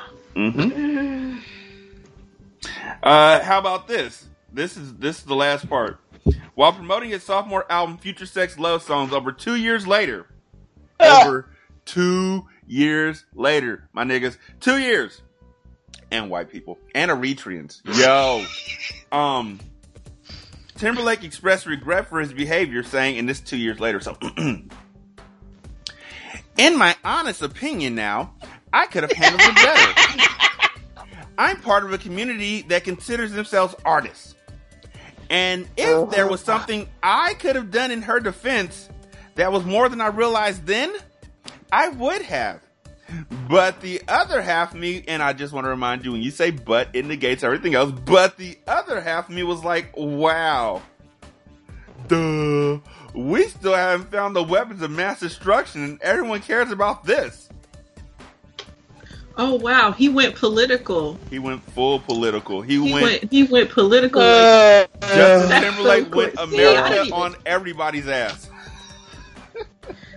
That's what people do though. People do that a lot. Like, you know, somebody brings up something that is kind of serious within the community, you know, within a kind of small area and everything, and then they try to go big picture on you because it's like, how dare you care about this small thing? And so they throw the and not and you're ignoring the big picture situation and focus on this little small thing. We how could be- trite of you. You, y'all are mad at this, but meanwhile this is happening, and then somebody always puts back that uh, standard response. Nigga, we could be mad at more than one thing at once. Right. We can multitask. Mm-hmm. He added, I probably got 10% of the blame, and that says something about society, really. I think, I think, I think that America is harsher on women. And, and, and I think that America is, I, I think that America is, you know, unfairly harsh on ethnic people. Oh wow. I think that America is this unreasonably harsh on ethnic people. Ethnic people. How dare you expect me to pick my What own year cotton? is this? What year is this article from? Uh, this was. Hold, please. It wasn't 1954. It was 2007. 2000. Wow, that's 11 years ago. So 11. 11. Yes, I was 25. He said ethnic. Let me tell you something. If I was Timbaland, I would have packed up my little drum set and said, "Fuck you," and kept it moving. Yeah, but see, but see, I'm not surprised that he didn't. Mm. You know, because black dudes will be fucking with white dudes. You know, like if as if a if a if a black woman is the target of like some kind of negativity. That's very true. A, Yeah, just a, a collective, dude, a black collective dude, dude shrug. Yeah, like it'll just be like, oh, well, hey, he ain't talking about me, or Well- he ain't fuck, you know, he still fuck with me. I still think he cool. I'll defend him. You know, he ain't really said Mhm. nothing out the way or whatever, whatever, whatever. So True. Because they'll be like, you know, these bitches be tripping. they re- they Like, they really uh, will. What? It's at that nice little intersection of, and I know it's, it's the buzzword, hoteps and the alt right. Somehow they meet in the middle. Not exactly sure how that happens. The Ankh right. The seem Ankh to- right. Shout The out Ankh to right. Jeremy. The Ankh right. Alt right and alt right. They had their meetings on Wednesdays and have lemon bars. And alkaline water. Oh, they, I don't know. They might switch to raw water now because you know they edgy. What about white men? What about them? What about them? About Makes them them. so You know, deranged. them and their ethnic friends.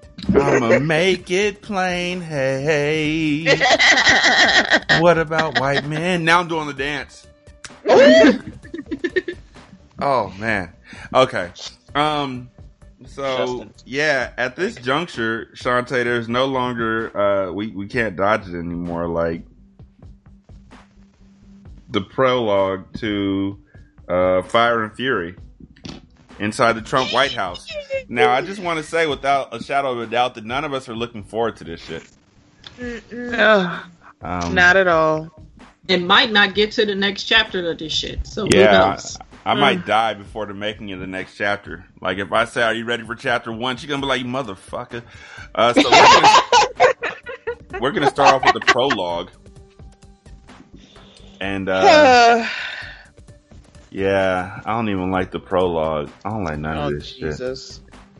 Oh my god, so many white people in one place at one time.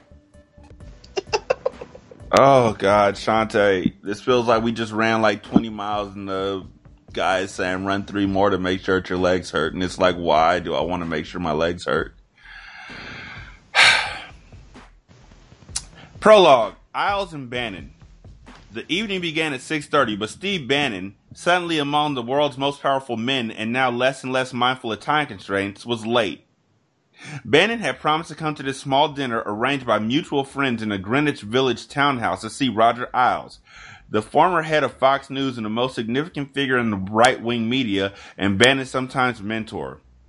The next day, January 4, 2017, little more than two weeks before the inauguration of his friend Donald Trump as the 45th president, uh, Ailes would be heading to Palm Beach into a force, but he hoped temporary retirement. Snow was threatening, and for a while the dinner appeared doubtful.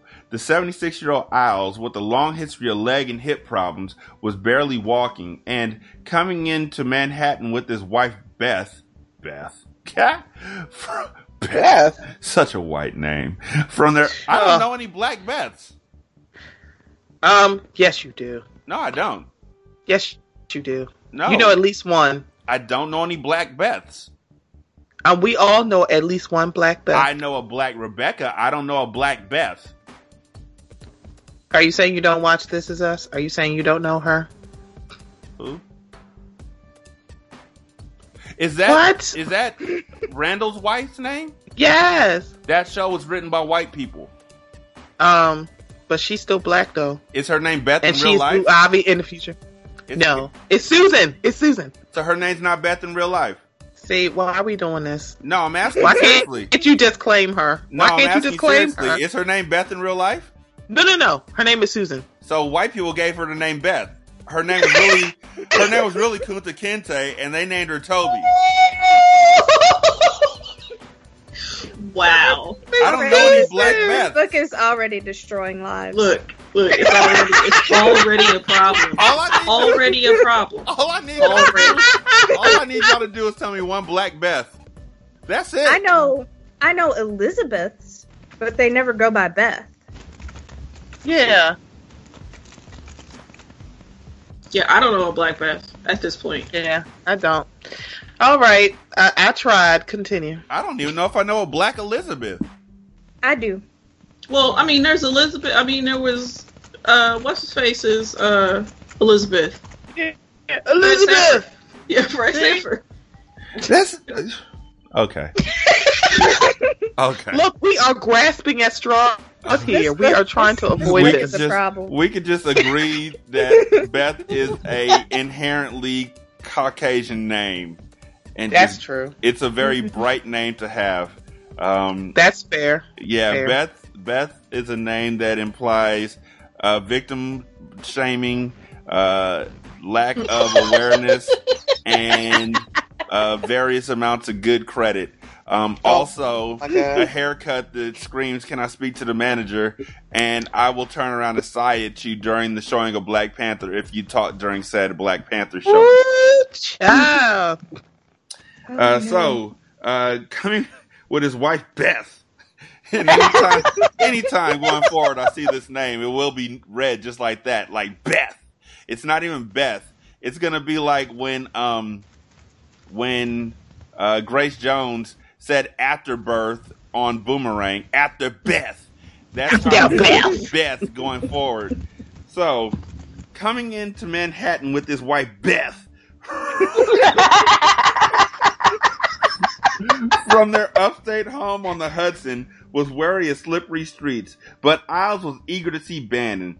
Bannon's wife, aide, Alexandra Preate, kept texting steady updates on Bannon's progress, extracting himself from Trump Tower. As a small group waited for Bannon, it was Isles' evening. Quite as dumbfounded by his old friend Donald Trump's victory as most everybody else, Isles provided the gathering with something of a mini seminar on the randomness and absurdities of politics. Before launching Fox News in 1996, Isles had been for 30 years amongst the leading political operatives in the Republican Party. As surprised as he was by this election, he could yet make a case for a straight line from Nixon to Trump. He just wasn't sure, he said, that Trump himself, at various times a Republican, Independent, and Democrat, could make the case. Still, He thought he knew Trump as well as anyone did and was eager to offer his help. He was also eager to get back into the right wing media game, and he energetically described some of the possibilities for coming up with a billion or so dollars he thought he would need for a new cable network. Both men, Isles and Bannon, fancied themselves particular students of history. Both autodidacts. Wait, fuck this shit. Hold, please. Some bullshit. Okay. Yeah, autodidact. A self-taught person. Both self-taught people partial to universal field theories. So they saw this in a charismatic sense. They had a personal relationship with history as well as with Donald Trump. Now, however reluctantly, Isles understood that, at least for the moment, he was passing the right-wing torch to Bannon. It was a torch that burned bright with ironies. Isles Fox News, with its 1.5 billion in annual profits, had dominated Republican politics for two decades. Now Bannon's Breitbart News, with its mere 1.5 million in annual profits, was claiming that role. For 30 years, Isles, until recently the single most powerful person in conservative politics, had humored and tolerated Donald Trump, but in the end, Bannon and Breitbart had elected him. Six months before, when the Trump victory still seemed out of the realm of the possible, Isles, accused of sexual harassment, was cashiered from Fox News in a move engineered by the liberal sons of conservative 85 year old Rupert Murdoch, the controlling shareholder of Fox News and the most powerful media owner of the age. Isles' downfall was cause for much liberal celebration. The greatest conservative bugbear in modern politics had been felled by the new social norm. Then Trump, hardly three months later, accused of vastly more loose and abusive behavior, was elected president. By the way, loose. Disreputable or sordid in a rakish or appealing way. Why the fuck is his actions considered appealing or any fuck people? I Isles enjoyed many things about Trump. His salesmanship, his showmanship, his gossip. He admired Trump's sixth sense for the public marketplace, or at least the relentless and indefatigable, uh, indefatigability of his ceaseless attempts to win it over. He liked Trump's game. He liked Trump's impact and his shamelessness. He just keeps going. Ailes had marveled to a friend after the first debate with Hillary Clinton. You hit Clinton, you hit Donald along the head, and he keeps going. He doesn't even know he's been hit. But Isles was convinced that Trump had no uh. political beliefs or backbone.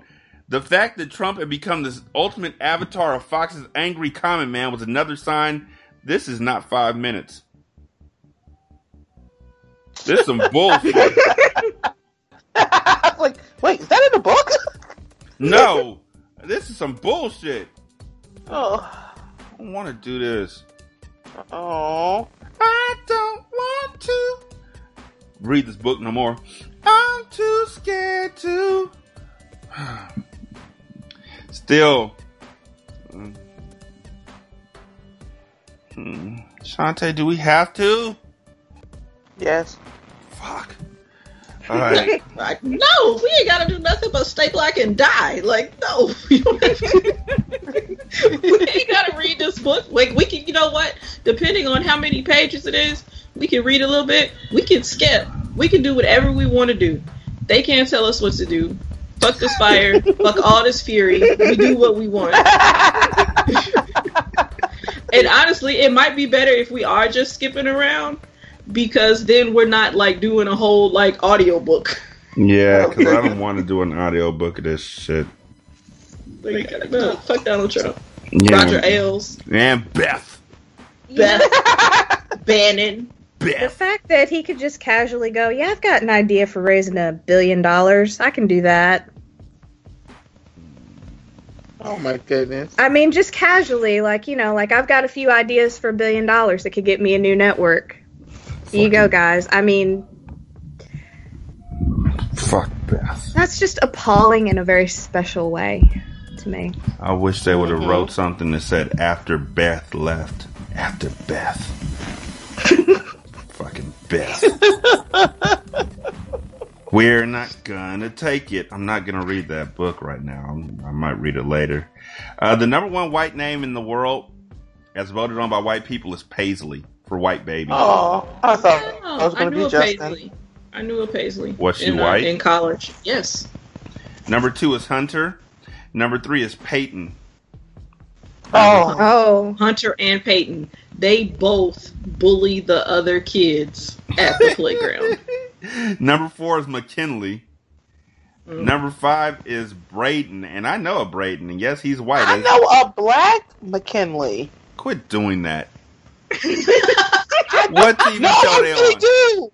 I re- no, he went to my college. I know him in real life. His last name was McKinley. No, his first name is McKinley. His first, his last name is Hayes. Put his whole government out there. Right, I'm gonna look We him gonna up. we gonna find him on Facebook. No, I'm joking. Please find him. we hunted down all of uh, Rachel Dolezal's friends. We could hunt down McKinley Hayes. McKinley Hayes. McKinley Hayes. McKinley Hayes. I'm like, I'm like, I know he have a McKinley. nickname? Did he have a nickname? Ken. I think he went by Mac, Okay, see, but it was like McKinley. It's like everybody knew McKinley.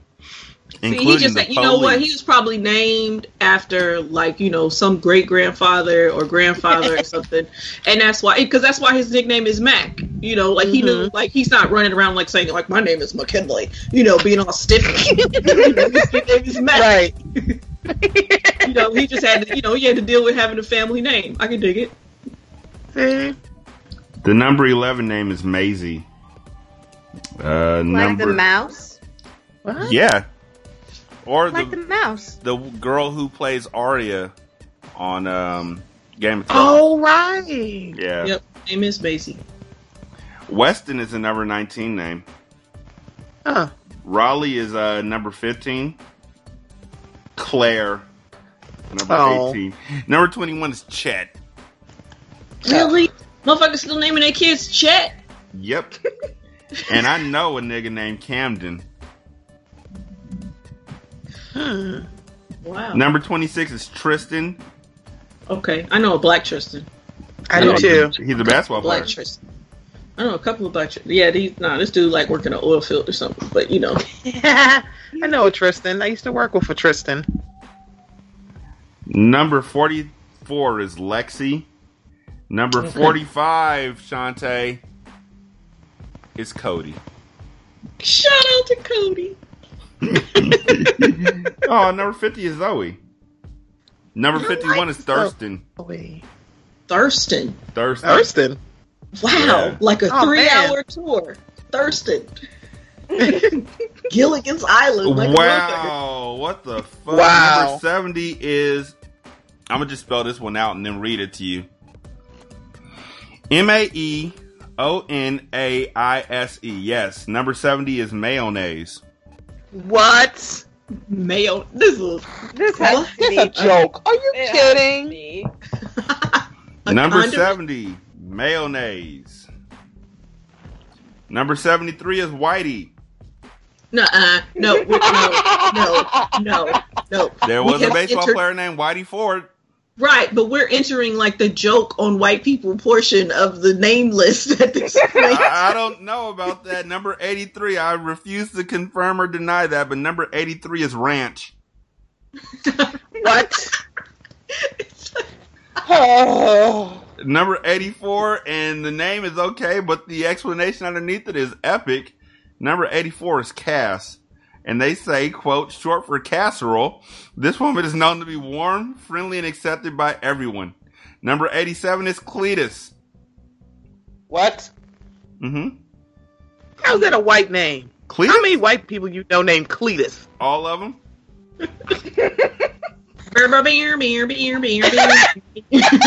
All of them? the names I know for black folks is Cleotis. Oh, Oh, true. oh. True. Cletus is a white name. Cleotis, however, is troublesome. All I think about is Nutty Professor. Come on, Cletus. Come on. You walking over, but you're limping back. Like, hmm. And the last story of the day. A bizarre scene is said to have played out in a Costco store in the U.S. when a woman decided she no longer wanted her Christmas tree. Ooh. Problem is, she decided that on January 4th. She apparently demanded a refund because her Christmas tree was dead. For some reason, though, it took well until after the Christmas celebrations for its lack of light to bother her.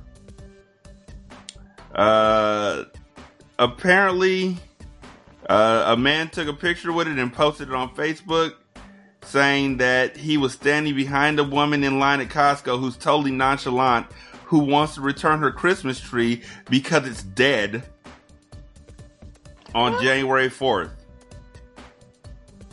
I'm looking at the picture of this Christmas tree. It has no le- it has no uh of those little leaves on it anymore. No more of the furs.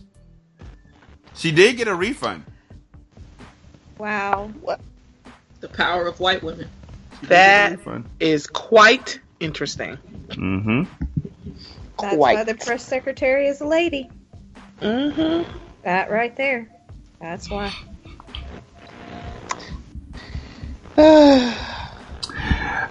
Stephanie, yes. go ahead and do your shout outs and whatnot. Oh, who should I shout out? I should shout out Beth from This Is Us because you act like you'll know her. Not a real Just leave person. Not a real person. You're not gonna push Beth on me. not gonna do it. oh my gosh, who should I shout out? What should I shout out? I'm gonna look. Oh! I, I really don't know any Beths. so I'm gonna look for a black I Beth. know. See, you gotta find one. I don't know one either. That's the only one I know. Only Beth I know is literally Beth DeRudy, who is awesome, but she is white. She's uh, one of the um, best folks I know in Arizona. Oh, Yeah, she- used to work in a nursing unit. We had three Beths. They were all white. they were all white. They were all white. So, hmm oh gosh, but uh, hmm, I guess I'll just shout out me and my podcast. Please listen to the Mocha Minutes podcast. I'm the only one on iTunes, I think. I looked it up. You popped right up. Yay! So I am the only one. But yeah. And uh hmm. Man, that's funny. I really am thinking about a Black Beth now. I really am. I'm like, I know I know one. I know a Black McKinley. I think I know a Black Beth, but You don't? I probably don't. No. I I, I just want to know one. Nope.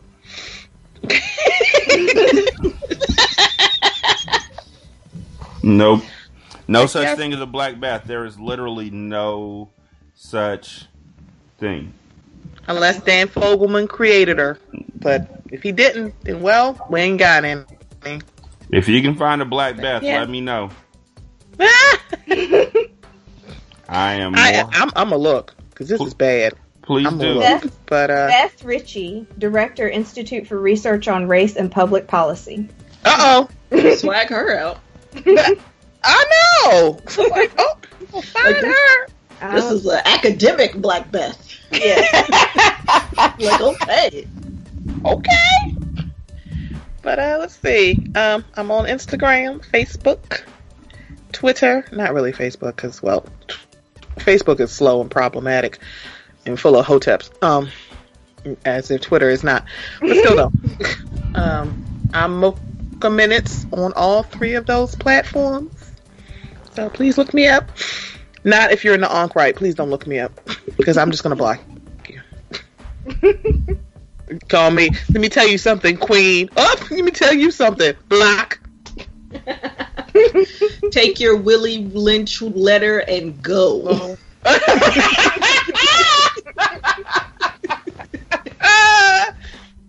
Don't you be lusting after those white men. I know they treat you better. So you agree. They treat me better. But they only treat you better because we treat you worse. Wait, wait. wait. Can I get a redo on that? Can we just forget what I just admitted to? Uh, let me try that again. you wouldn't like white men so much if we didn't treat you like shit. I can't stop. I can't. I can't not. like, can anybody write me a script? Can I get a? Can I get a, a, a teleprompter? Okay, I got it. I got it. I got it. The only reason why you think white men treat you better than we treat you is because they haven't spent the last 30 to 45 years cussing you out and rapping you. Fuck!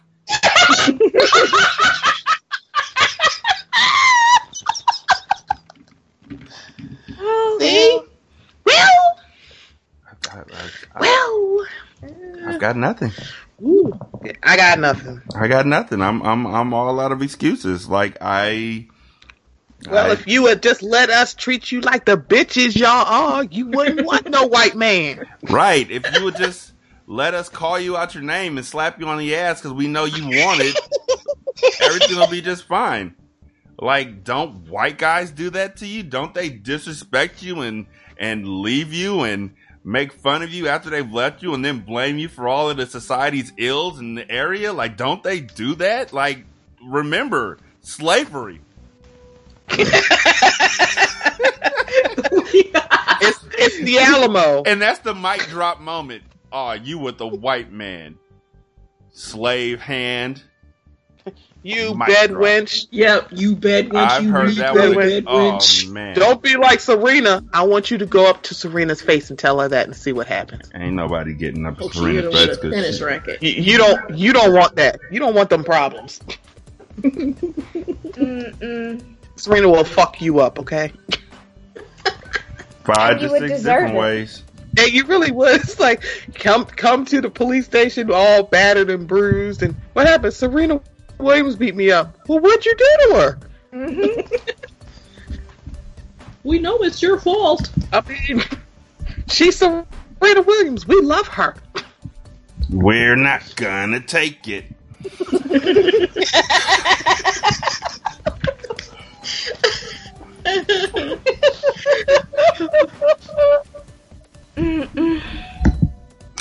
Ereika, go for it. I I think this entire thing has just like robbed me of any shout outs. I just I have nothing. I oh I feel But but hold on, hold on. You ain't got no shout outs. What what about white men? What about white men? they get your shout outs. What y'all talking about? Hey hey.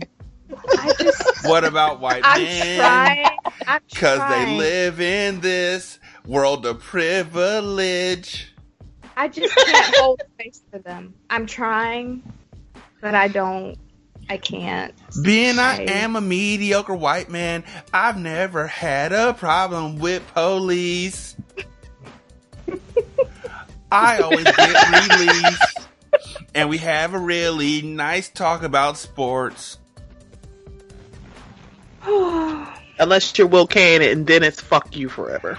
Being I am a mediocre white man, I can get away with shit that you can't do.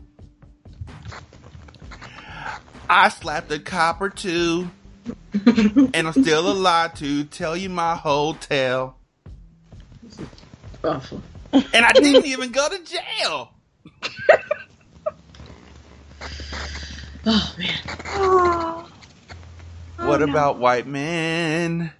Walk around holding guns. They don't have to run. Hey, hey. What about white men? Really make me mad. Cause they. The hell was that? Uh oh. That was God telling you to relax. Right before a white man hears me and I lose my job. this is what we were talking about. It's only funny if you know that a white guy lives downstairs in my house and is probably in my kitchen right now hearing all this shit. What? But he's not a mediocre white guy. He's a good one. He's one of the good ones. I like him. Oh man. Is it Chris Evans? Because I like Well, him too. Well, Oh, man. Chris Evans. Chris Uh, Evans. Chris Evans. Shout Based out on- to Chris Evans. Based He was wilding voice though. He was wilding with that whole Keaton thing. Like he kind of got caught up in the rap shit. Right. And then kinda Everybody got left. caught up in the rapture. Yeah, Like, and it went huh? left, but woo, Chris, woo, with that beard, woo. I'm ready for Black Panther. I'm so ready. I'm Chris so ready for Evans. everything. Yeah, shout out to Chris Evans. That's that's that'll that that'll do. That did. Wait, that's Ereika's shout out. Chris That's Evans. shout Shout, out. out to Chris Evans. If you hear this, if you hear this, call me. Chris Evans can have my walls. Oh my god. Man. So you, you, you, you do know that there's probably like five or six black guys named Chris Evans right now who are like, Oh my god, I'll, I'll know if they're listening to the show. I'll let you know how my, my DMs go. Like, so I hear Swipe right. you giving like a walls away. Swipe right Oh, like a wow. motherfucker. Oh, wow. I'm about to be in this whole piece. Shanta? Oh, okay, okay. So first, first, I want to uh, shout out E EBCS78 on iTunes who left us a review. Really? Uh, yes. It, now, now, what's odd is like if anybody's been, um, fought, you know, been paying attention on Twitter, I put a, a, a request out to say like, hey, you know, Apple Podcasts ate our reviews. If you listen to the show, leave a review. And when I did that, there was nothing there. Somehow, for some reason, something popped up from December 22nd, 2017. So, I mean, you know, that was weeks ago. But Mhm. this, this review is there, and um, this person says, "I love listening to Rashanii and Shanta. They're smart, funny, and so entertaining. It's like sitting around talking with friends on every single episode. Support Black Podcast. So to E EBCS78, thank you for that. Uh, Ereika, review. thank you. Ooh. You? Thank you, Is that what- Ereika. See, I didn't even realize. Ereika, I thought about the initials. Yes, uh, yeah. Thank you, Ereika. I was just gonna let that very nice statement stand. Let's. Aww. Ereika, shout out to you. oh, I was going through those initials in my head. And I was like, wait, I know somebody whose company has damn near them same initials in it. Huh. Huh. Figured out that mystery. Look at that. You didn't even need a Great Dane and a pothead to figure out this mystery.